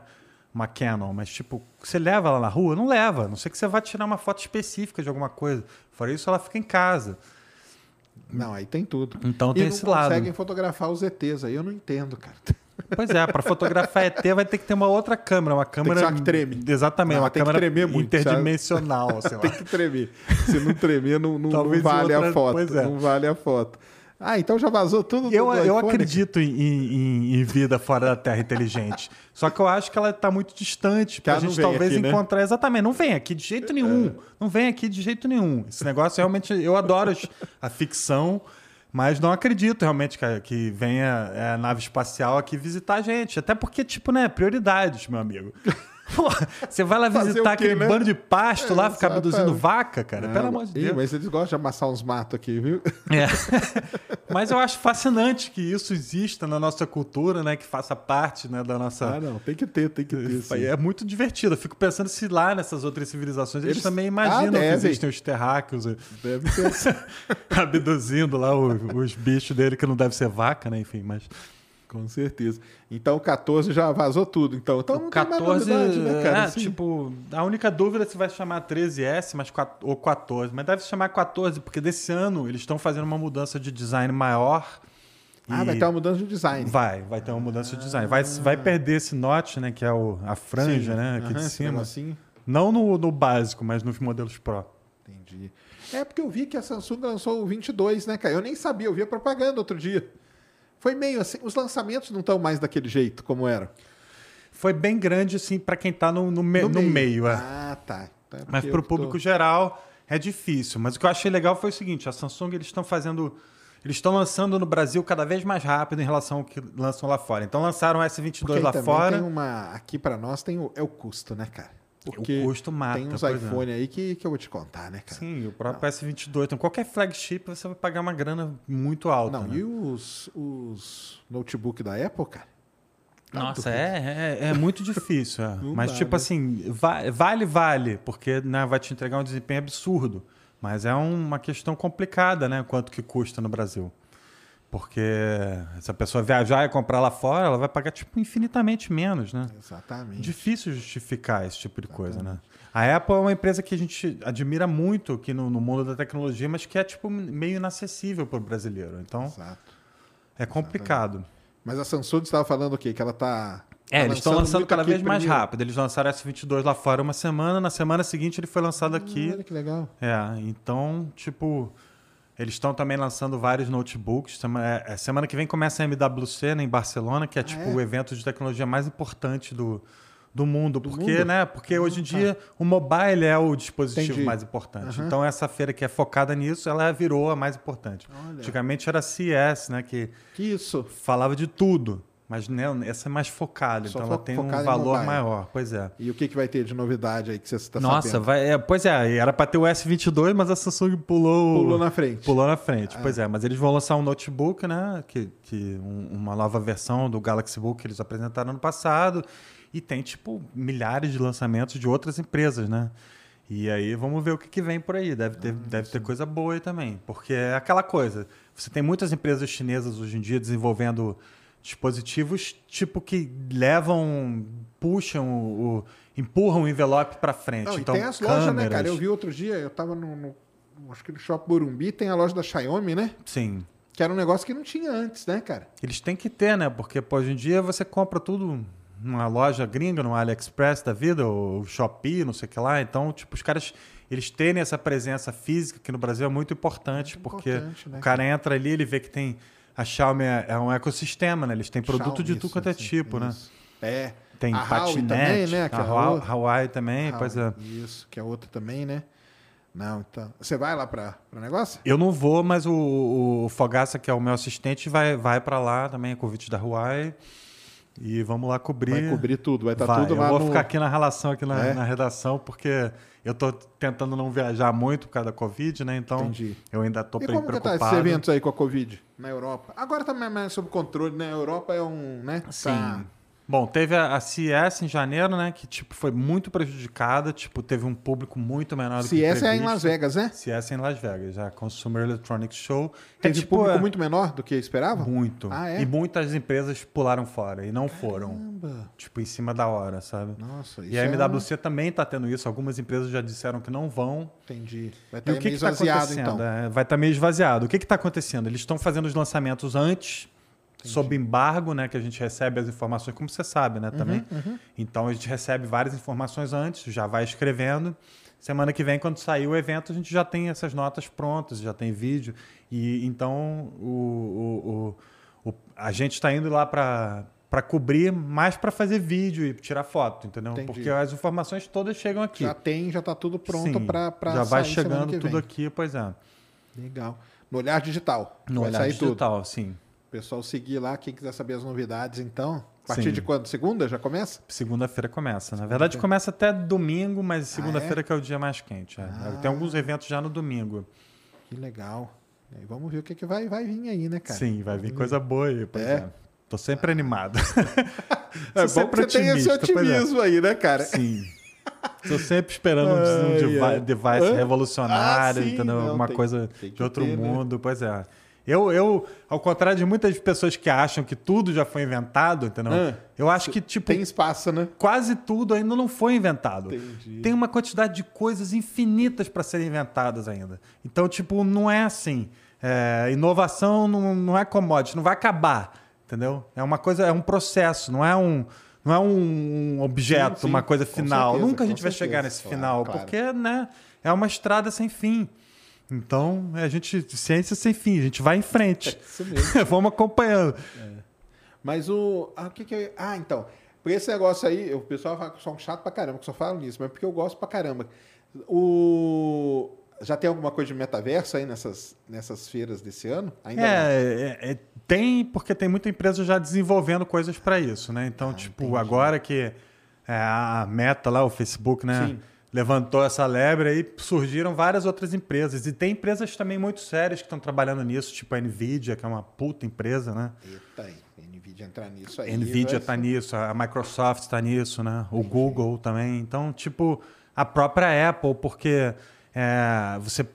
Tudo bem, eles não lançaram ainda um headset de realidade virtual nem realidade aumentada, mas tem realidade aumentada no iPhone, tem no, no, no, no Galaxy Z Fold 3. Tá tem- melhorando. Sim, tá melhorando e já tem um ecossistema ali, já tem um monte de coisas já sendo produzidas, entendeu? Então, nada surge assim do nada, Não, não, né? Pois é, as coisas vão evoluindo e, e vão chegando em algum lugar.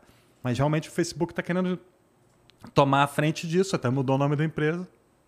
Eu espero que, se a gente tiver mesmo um, um puta metaverso legal, não seja exclusividade de um cara, né? De uma empresa. Porque ah, na tecnologia a, a grande força é quando você tipo Da tem vários né? players, exatamente. Concorrência, claro. Exatamente. Exatamente. E o. Vai ser legal um dia que tiver uma CS ou uma WMC, né? Que chama, né? Sim. No meta, né? Aí que vai ser legal, né? Todo mundo se Tem uma encontrando ali. foto, cara, que é a primeira vez que lá que o, o- quando o Facebook comprou a Oculus, né, que, que, que faz o Oculus Quest, exatamente os headsets, eles fizeram uma apresentação tem alguns anos na qual o Mark Zuckerberg pede para todo mundo colocar um headset, né? E aí ele vai e faz a apresentação. Então tem uma, uma, é uma foto dele andando no corredor com todo mundo com aquele negócio e só ele sem, né? Ah, eu vi isso aí. Eu vi isso Então- aí. Parece até aquele negócio do de 1984. Parece. E tem que tomar cuidado com isso, entendeu? Porque, tipo, Tipo, a tá a possibilidade da bitolar, galera, é, a possibilidade de Exato, bitolagem é. é. forte, entendeu? Ainda mais na mão de uma É pessoa. falo, pois cara. é. Tudo tem o spin-off do mal, cara. Tem, Entendeu? exatamente. Tem o spin-off do mal e tem o spin-off pornô. Tudo, Que é onde tá o dinheiro, né? tudo, exatamente. Tá o dinheiro, né? Onde tá o dinheiro. Aí, cara, tem um filme que é um profético nesse negócio do meta aí. Minority Report, cara. Exatamente, é, exatamente. Que os caras ficam ali com Qual é o limite, negócio, né? é, Exatamente. E, porra, se o cara não cometeu nenhum crime ainda, mas você sabe que ele tem a predisposição, não sei o que lá, é, é ético Não, você ir lá nem e falo- prender ele? Então, mas eu nem não, é falo a do- tecnologia. Do, né? crime, não. Eu falo lá aquela hora que ele tá andando e tem umas cabines que tem um cara assim parado. Sim, o cara Aí tá tem ali. uns caras batendo palma pra ele, que ele é um tipo um cara humilhado no serviço, mas ele queria o ego dele. Aí tem uns caras assim batendo palma. Aí na outra cabine é um não sei o quê. É bem isso. É bem isso, né, cara? É uma, é uma doideira. E vai, pode ser.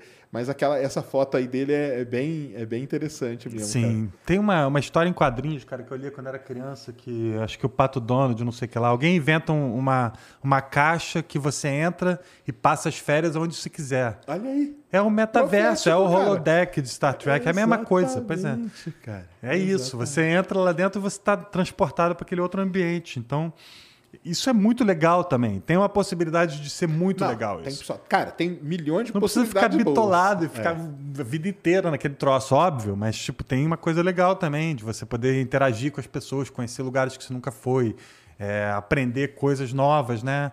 Tipo, você aprende muito mais se você tá, tipo, a gente tá conversando aqui, você tá me explicando uma coisa do que se eu tô assistindo um vídeo no YouTube, né? É, Pois com é. certeza. Mas e o que, que você acha das relações pessoais, interpessoais nisso aí? Vai dar uma mudada, né? Vai, eu acho que vai. O tempo vai, né? É, eu acho que essa parte é complicada, porque cada vez mais as pessoas estão.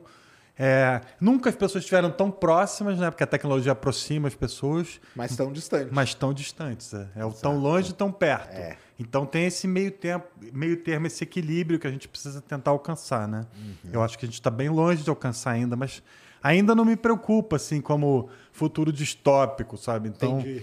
Tem outras coisas que me preocupam mais, tipo antivax e coisas que podem realmente afetar o nosso É um mundo negócio aqui. que esses caras também vão lá pra dentro, né? Vai Também ter- vão. Eu quero ver o terraplanista dentro do metaverso. É o Twitter, por exemplo. O Twitter era um lugar, maravil... era um lugar maravilhoso, super tranquilo. Os, os, Até que- os trolls estavam todos no Facebook.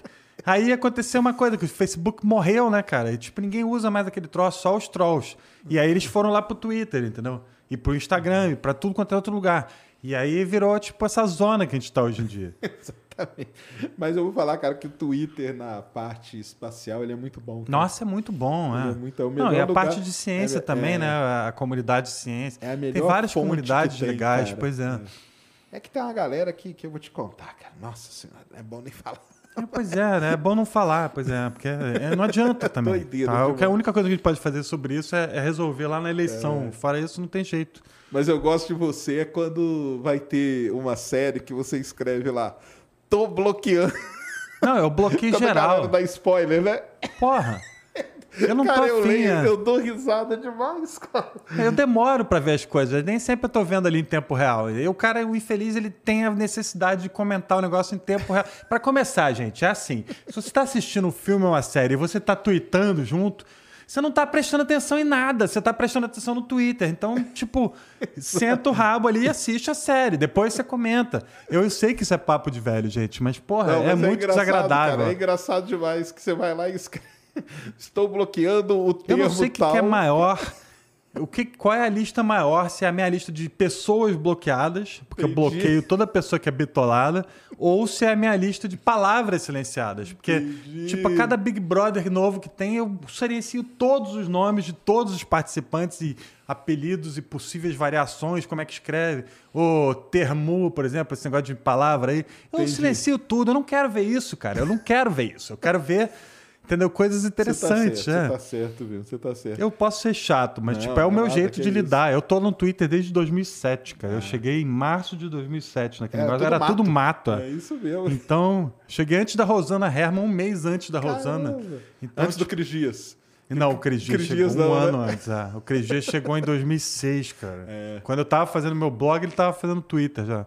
O Grande Cris Cris acho que foi o primeiro Foi- é, foi o usuário da, primeiro. da- Ele- do Twitter no ele Brasil. tem essa, esse, esse título aí. Um salve pro Cris. Um abraço aí, Cris. E ele era o toda. cara que tá, o blogueiro que tava lá no, no 9-11, né? Escrevendo ao vivo de Nova York. Exatamente, O Cris é exatamente. grande pioneiro da- É, do é blog. mesmo. E você hoje faz um. Como que chama lá o negócio que vocês se reúnem lá?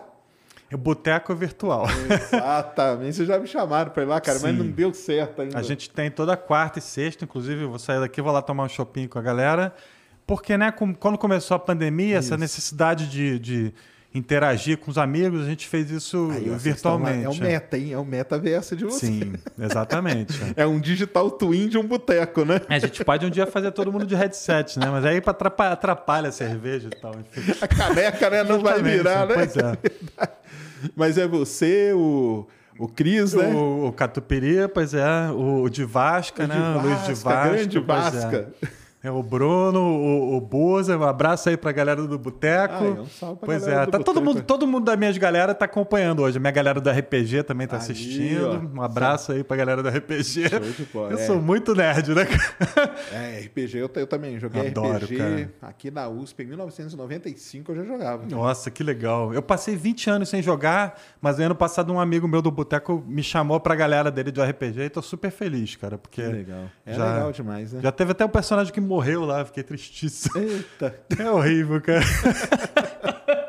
Aí pro, pro mestre do, do RPG te matar é porque você fez muita Ah, cagada. é, né? Com certeza.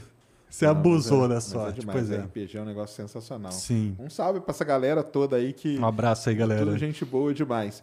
E o Fluminense, que agora eu vou contar Cara, as minhas histórias com o Fluminense O pra você. Fluminense é tipo uma. é- é- Eu tava falando pra você que Star Trek é uma constante na minha vida. O Fluminense é outra, entendeu? Fluminense, você sabe, você sabe que a gente tem um, um- um- A gente tem Plutão que foi rebaixado, né?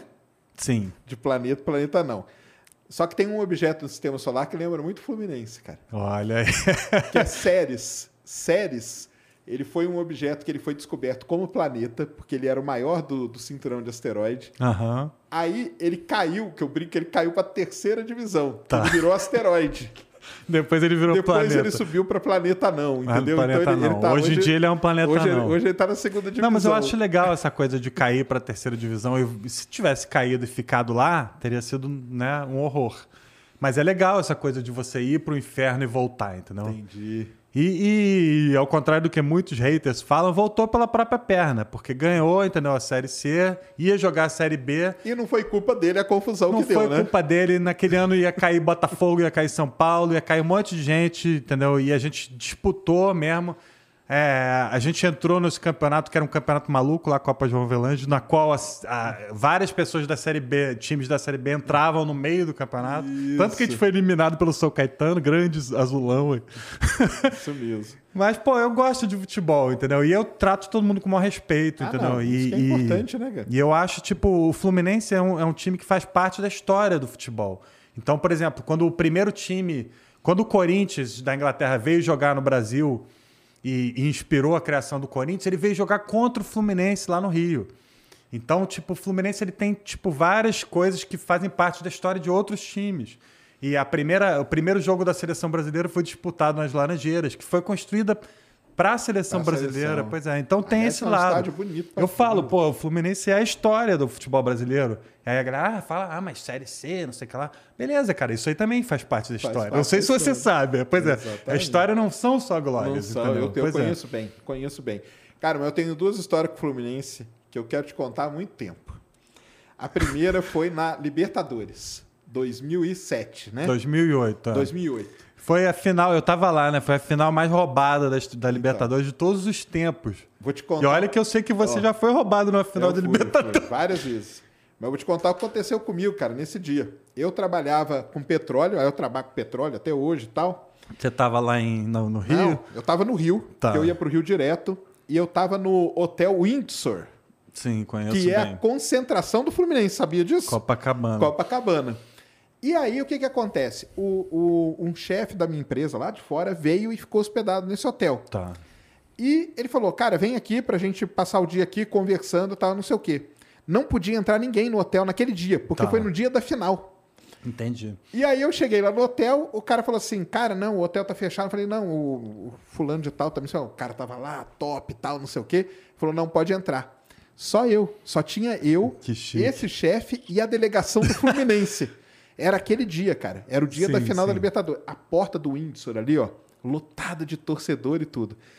Eu e meu chefe conversando aqui, sabe quem tava do nosso lado? Quem? Renato Gaúcho.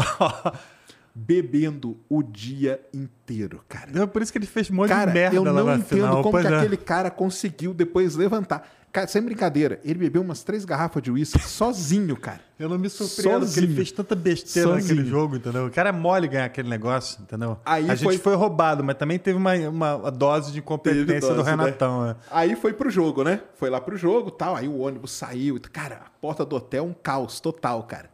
E aí foi pro jogo e eu lá, né, quieto lá no hotel. Eu fiquei no hotel. Acabou porque o cara conseguiu um quarto lá pra mim, eu fiquei no hotel. Ah, que legal. E aí, vendo Voltou, o jogo, né? né, o- depois. O, time voltou, aquela, aquela decepção, cara. E no dia seguinte, quando eu fui tomar café da manhã, Então, Renatão. tava, os jogadores, cara. Tá. Puta, aquele clima de Foi horrível, velório, cara. Terrível. Não, porque uma coisa é você, tipo, você perder porque você perdeu no campo, né? Mas aquele time do Fluminense era muito melhor do que o outro. Era o melhor time daquela Libertadores disparado, tinha feito uma bela campanha, tinha perdido na altitude pros caras.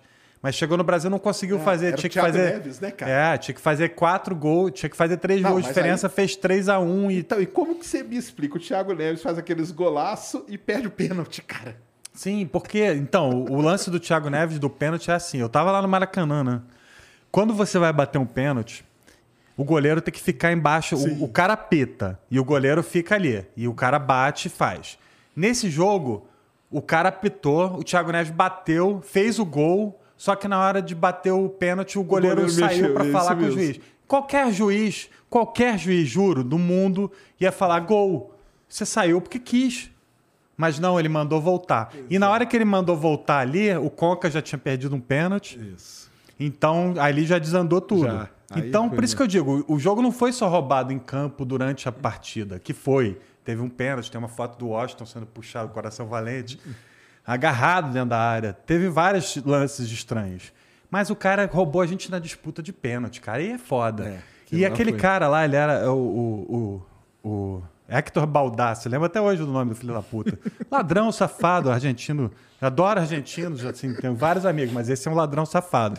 E ele tava puto, porque o Fluminense tinha eliminado o Boca, entendeu? Ganhando na bomboneira, ganhando, Isso. jogando pra caralho, olé, e o caramba. E o cara tava putaço.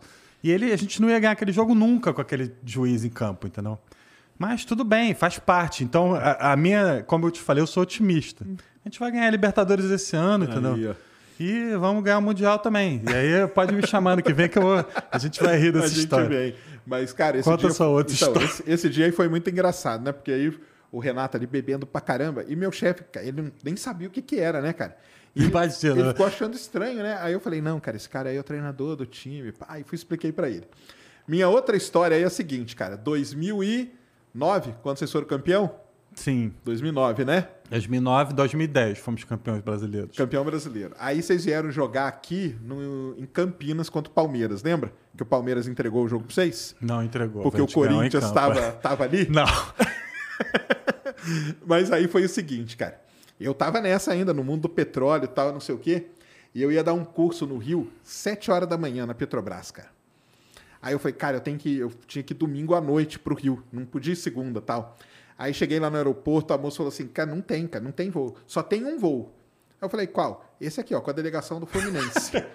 eu falei, você tá de brincadeira. Aí eu falei, não, pode me pôr, me põe aí no voo. Não tem Porra. Sérgio. Mas é, é só a delegação. Eu falei, não tem problema, meu. Vou, vou acontecer o quê? Vai acontecer. Entrou no voo. Era, cara, a delegação do Fluminense inteira. Era o Murici, né? Que era o técnico. Era o Muricy, pois Isso. é. Todo mundo. Fred. Aí, o Fred, toda essa galera. Coração Valente. Sim. E o. O Emerson. Não, o depois pretinho lá, como que chama? Sassá? Como que chamava aquele. Hum? Um atacante lá, pretinho, cara. Como que ele chamava? Não sei, cara. Ah, esqueci o nome dele. Bem, sentei lá no fundo. Sentou do meu lado foi o Coração Valente, cara. Nossa, ídolo. E sentou um outro cara, que agora eu não lembro o nome. Eu sentei no meio, o Coração Valente de um lado e esse figura. cara do outro. Só a delegação. Aí foi o avião, né, tá balançando e eu, eu morro de medo, né? E não sei o que e tal. E o Coração Valente morria de medo de voar, cara. E, cara, vinha uma turbulência, ele se agarrava todo.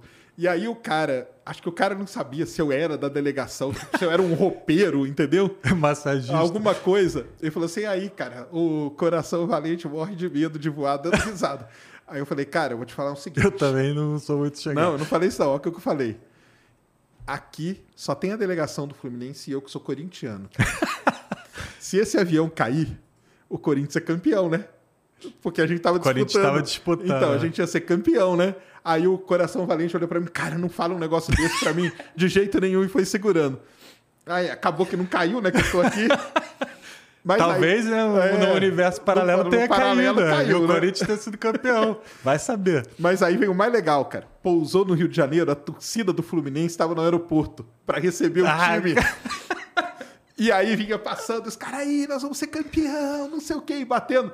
E eu E no você meio. corintiano ali e no os meio. caras vinham me cumprimentar, cara. É. É. isso aí, nós vamos ser campeão. E tal. Cara, eu falei, cara, o que, que eu tô fazendo aqui? A vida é muito louca, né? é muito doido, cara. Então eu tenho essas duas histórias com o Fluminense que Muito bom. Vou te contar, cara.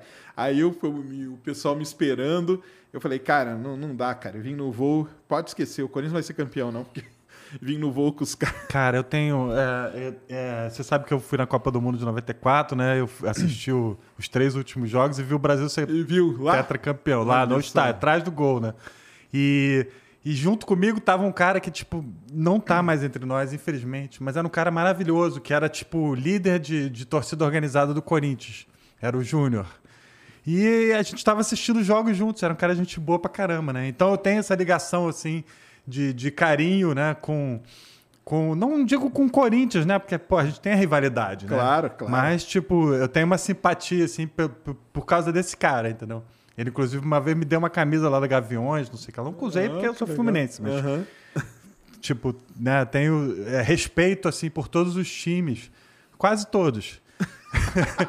Entendi, Os rivais entendi. locais é mais complicado, É mais mas a complicado, gente tem, tipo, um carinho, assim, pela história né, de cada um, assim, Com que, que certeza. foi con- construído, assim. Ah, demais. Tem pergunta aí, Mulambo? Joga... Ah, tem superchat, né? Ou não? Não. Não? Então joga aí a pergunta na tela. Ah, Brunão. Salve, salve família do Ciência. Tudo show, tudo. Nick, você é o lito da tecnologia. Pior que é verdade mesmo, cara. É o lito da tecnologia mesmo. Pô, ficou honrado, Você cara. explica o inexplicável para nós leigos. Obrigado. Sou galaxista, desde o Note 2 em 2012. Nossa, Nunca adorava. tive outra marca. Mas me explica por que o iPhone é tão fora da curva e por que a é Xi- como fala? Xiaomi. Xiaomi pegou o mercado tão rápido. Então, é, por que, que o iPhone é fora da curva? Por causa da, da tecnologia né, embarcada da- do, do processador, E acho que por causa principalmente. do, do setor de desenvolvimento da Apple também, né, cara? Sem dúvida. Os caras são, né? Sim, e tem toda a questão do- dos aplicativos, né? Que você tem aplicativos que no iPhone, tipo, saem primeiro pro iOS, né? E aí depois é que eles são adaptados pro Android. Então tem muito isso. E a própria força da Apple no mercado americano também, né? Porque hoje em dia aqui no Brasil não é tão grande, claro, mas nos Estados Unidos eles são, tipo, super líderes, entendeu? E, e meio que é como era o BlackBerry na época. Todo mundo tem iPhone, então se você não tem, você fica meio fora da curva lá. fora. É. Exatamente E como é que a Xiaomi pegou o mercado tão rápido? Simples. A Xiaomi eles têm uma, uma capacidade incrível de, de se inspirar, digamos assim, no design de outras pessoas e ao mesmo tempo também criar novas tecnologias, entendeu? Mantendo um custo mais acessível, que é uma parte fundamental dessa equação, né? Então, eu, eu gosto bastante dessas marcas todas que ele citou aí. Eu sou fissurado pela Samsung, pela Apple e pela Xiaomi também. Ah, mas você não acha que Xiaomi é ruim? Não acho, não acho mesmo. Você tem vários é, aparelhos sensacionais e, tipo, não tem essa, não tem preconceito contra a marca, porque a marca é de, sabe, Entendi. X ou Que Y. é do- de tal país ou Pois de tal é, coisa, né? pelo contrário, as coisas, tecnologias mais avançadas do mundo hoje em dia são produzidas na China, mesmo as que não são, é, por exemplo, a Apple eles, é, eles diz- é, desenham como é que vai ser o processador nos Estados Unidos, tudo bem, mas esse processador é fabricado pela Foxconn na China. Quem tem a tecnologia, o know-how para fabricar é, produtos de alta tecnologia são os chineses, entendeu? Não. Não adianta você ter esse tipo de preconceito, falando, não, não quero nada da China. Desculpa, tudo que você tem hoje em dia no mundo é Tudo, fabricado na China. exatamente. É isso mesmo. Valeu, Brunão. Valeu, Põe a Brunão. outra aí. Mulambo. Vocês falaram sobre o For All Mankind. Terminei as duas temporadas em três semanas. Eu que sou foguetista apaixonado, fiquei doido. Uma profecia que imaginei o Elon aparecendo antes dos anos 2010, feito pelo ator Mads Mik- Mikkelsen. Eu, eu acho, cara, Brunão, que não vai ter o, o Elon Musk em For All Mankind, porque é, um, é uma, uma realidade diferente da nossa, né? Então, tipo, eu não vejo o Elon Musk aparecendo ali, mas seria um bom ator para interpretar ele, com certeza. Acho que o Elon Musk ia ficar bem lisonjeado. Ah, Pô, o Mads Mikkelsen é um cara muito fera, né? Exato, exato. Demais. Nick, sensacional, cara. Passa aí todas as suas redes, onde o pessoal te encontra. Sim, Onde o pessoal. Tem superchat? Mandou aí. Vamos lá. Deixa eu ver aqui. Você mandou aqui, Mules? Tá mandando? Então tá. É que nossos, nossa inteligência artificial está analisando a sua pergunta para ver se ela vai caber aqui, hein? São computadores aí altamente desenvolvidos, com toda a tecnologia. Mandou? Não. Ah, mandou aqui. An Andrezeira. Andrezeira Partigiano. Nossa, estou maratonando o SciCast e não sabia do falecimento do Silmara aí. Puxa. Estou extremamente chocado. Também sou funcionário público, sei das pressões e dos assédios que acontecem. Puxa vida. Vida injusta às vezes. Abraço. É verdade, cara. Então, maratone aí o SciCast em homenagem Sim. ao, ao Silmar, que foi realmente foi. Aliás, foi um choque para todo mundo, né? Quando ele, né? tudo. A, a minha namorada tava aqui comentando que ela tava assistindo a, a live, né? E tava todo mundo falando, pô, abraça aí, Serjão. Aí falou, pô, todo mundo é íntimo do Nick. Aí daí que ela se tocou que você é Sérgio também. É uma coisa que nós não falamos, né? Que você é Sim, Sérgio também, né, cara? Sérgio tô- Henrique, pois é. Isso mesmo, é isso mesmo. Não, cara, então é isso aí. O Silmar foi um cara, assim, realmente, para divulgação científica, um cara Nossa, muito importante, cara, cara. pro, pro Brasil aí. E um grande amigo também, um, um, né? um grande, grande amigo, pessoa um grande tudo, pai, né? um grande, grande profissional e faz muita falta, cara. A gente precisava de gente assim que nem ele. Precisava mesmo. Valeu aí, cara, pelo superchat, pela lembrança aí do grande Silmar. Mas deixa aí onde eu te chamar de Sérgio. Pode chamar, não tem problema. Me chama de Sérgio na rua, nem olho, mas tudo bem. Ah, é tá. É. É, enfim, é- é, eu sou o Nick Ellis, né, no Twitter, no Instagram e também tô no tem o Digital Drops no Instagram, tem o Olhar Digital também em todas as redes e quem quiser ver meus covers lá, 366 músicas, Tá legal pra caramba. youtube.com/barra 366 músicas e Aí tem o blog de brinquedo. tem o blog de brinquedo, que é fantástico, o blog mais divertido do mundo. E o digitaldrops.com, os dois.com.br.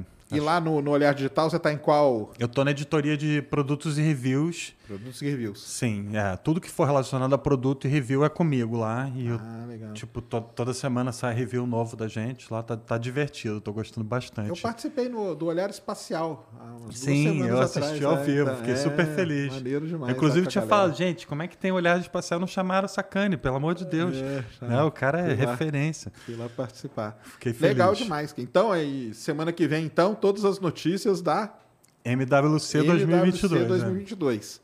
Então, colhem lá no Olhar Digital para ficar sabendo. Vai estar na capa do Olhar Digital, Vai, com a certeza. gente está criando uma nova uma homezinha para MWC. Ah, legal, E na, legal. na- vai ter uma faixinha na home do Olhar Digital lá com todas as notícias. Maneiríssimo, então. Tamo Vamos empolgado. lá para saber das, das novidades, né? Sim. Vamos ver o que, que vem por aí. Cara, brigadão por ter Sérgio. vindo demais, viu? Valeu muito. Obrigado Gosto pelo muito de você. O papo sempre é bom. Já participei lá do de podcast com você. A gente falou do Buraco Negro, foi da foto, lembra? Sim, nossa, aquilo foi foto. muito legal, cara. Legal demais. Um salve pro Cardoso, que é nosso amigo. Cardoso, eu sei que você não vê, cara. Eu sei que você não vê.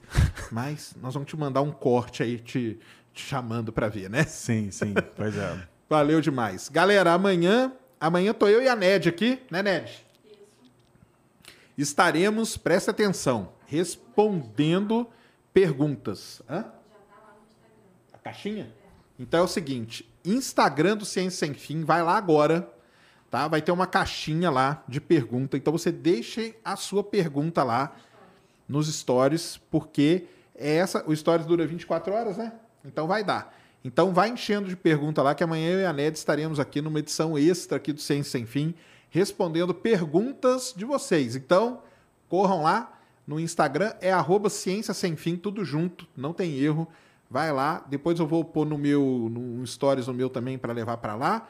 Então deixem perguntas que, do que vocês quiserem saber, viu, galera? Então pode Esse encher lá. episódio é imperdível, galera. Aí, Porra, ter, poder tirar as dúvidas. É, pode com- tirar dúvida. Nós vamos ler Sergião. aqui as perguntas todas, eu e a Ned amanhã. Beleza? É isso? Deu aí, Mulambo? Deu? Então tá bom demais, Nick. Brigadão de novo, cara. Obrigado Valeu você, demais Sergião. pelo Tamo ter junto. aceito o convite, por ter vindo aí. Obrigado. A ciência tem que ser divertida. Tem- é isso aí, para acabar é isso aí. A ciência tem que ser divertida, galera. Só assim. Valeu, um grande abraço, até amanhã. Fomos.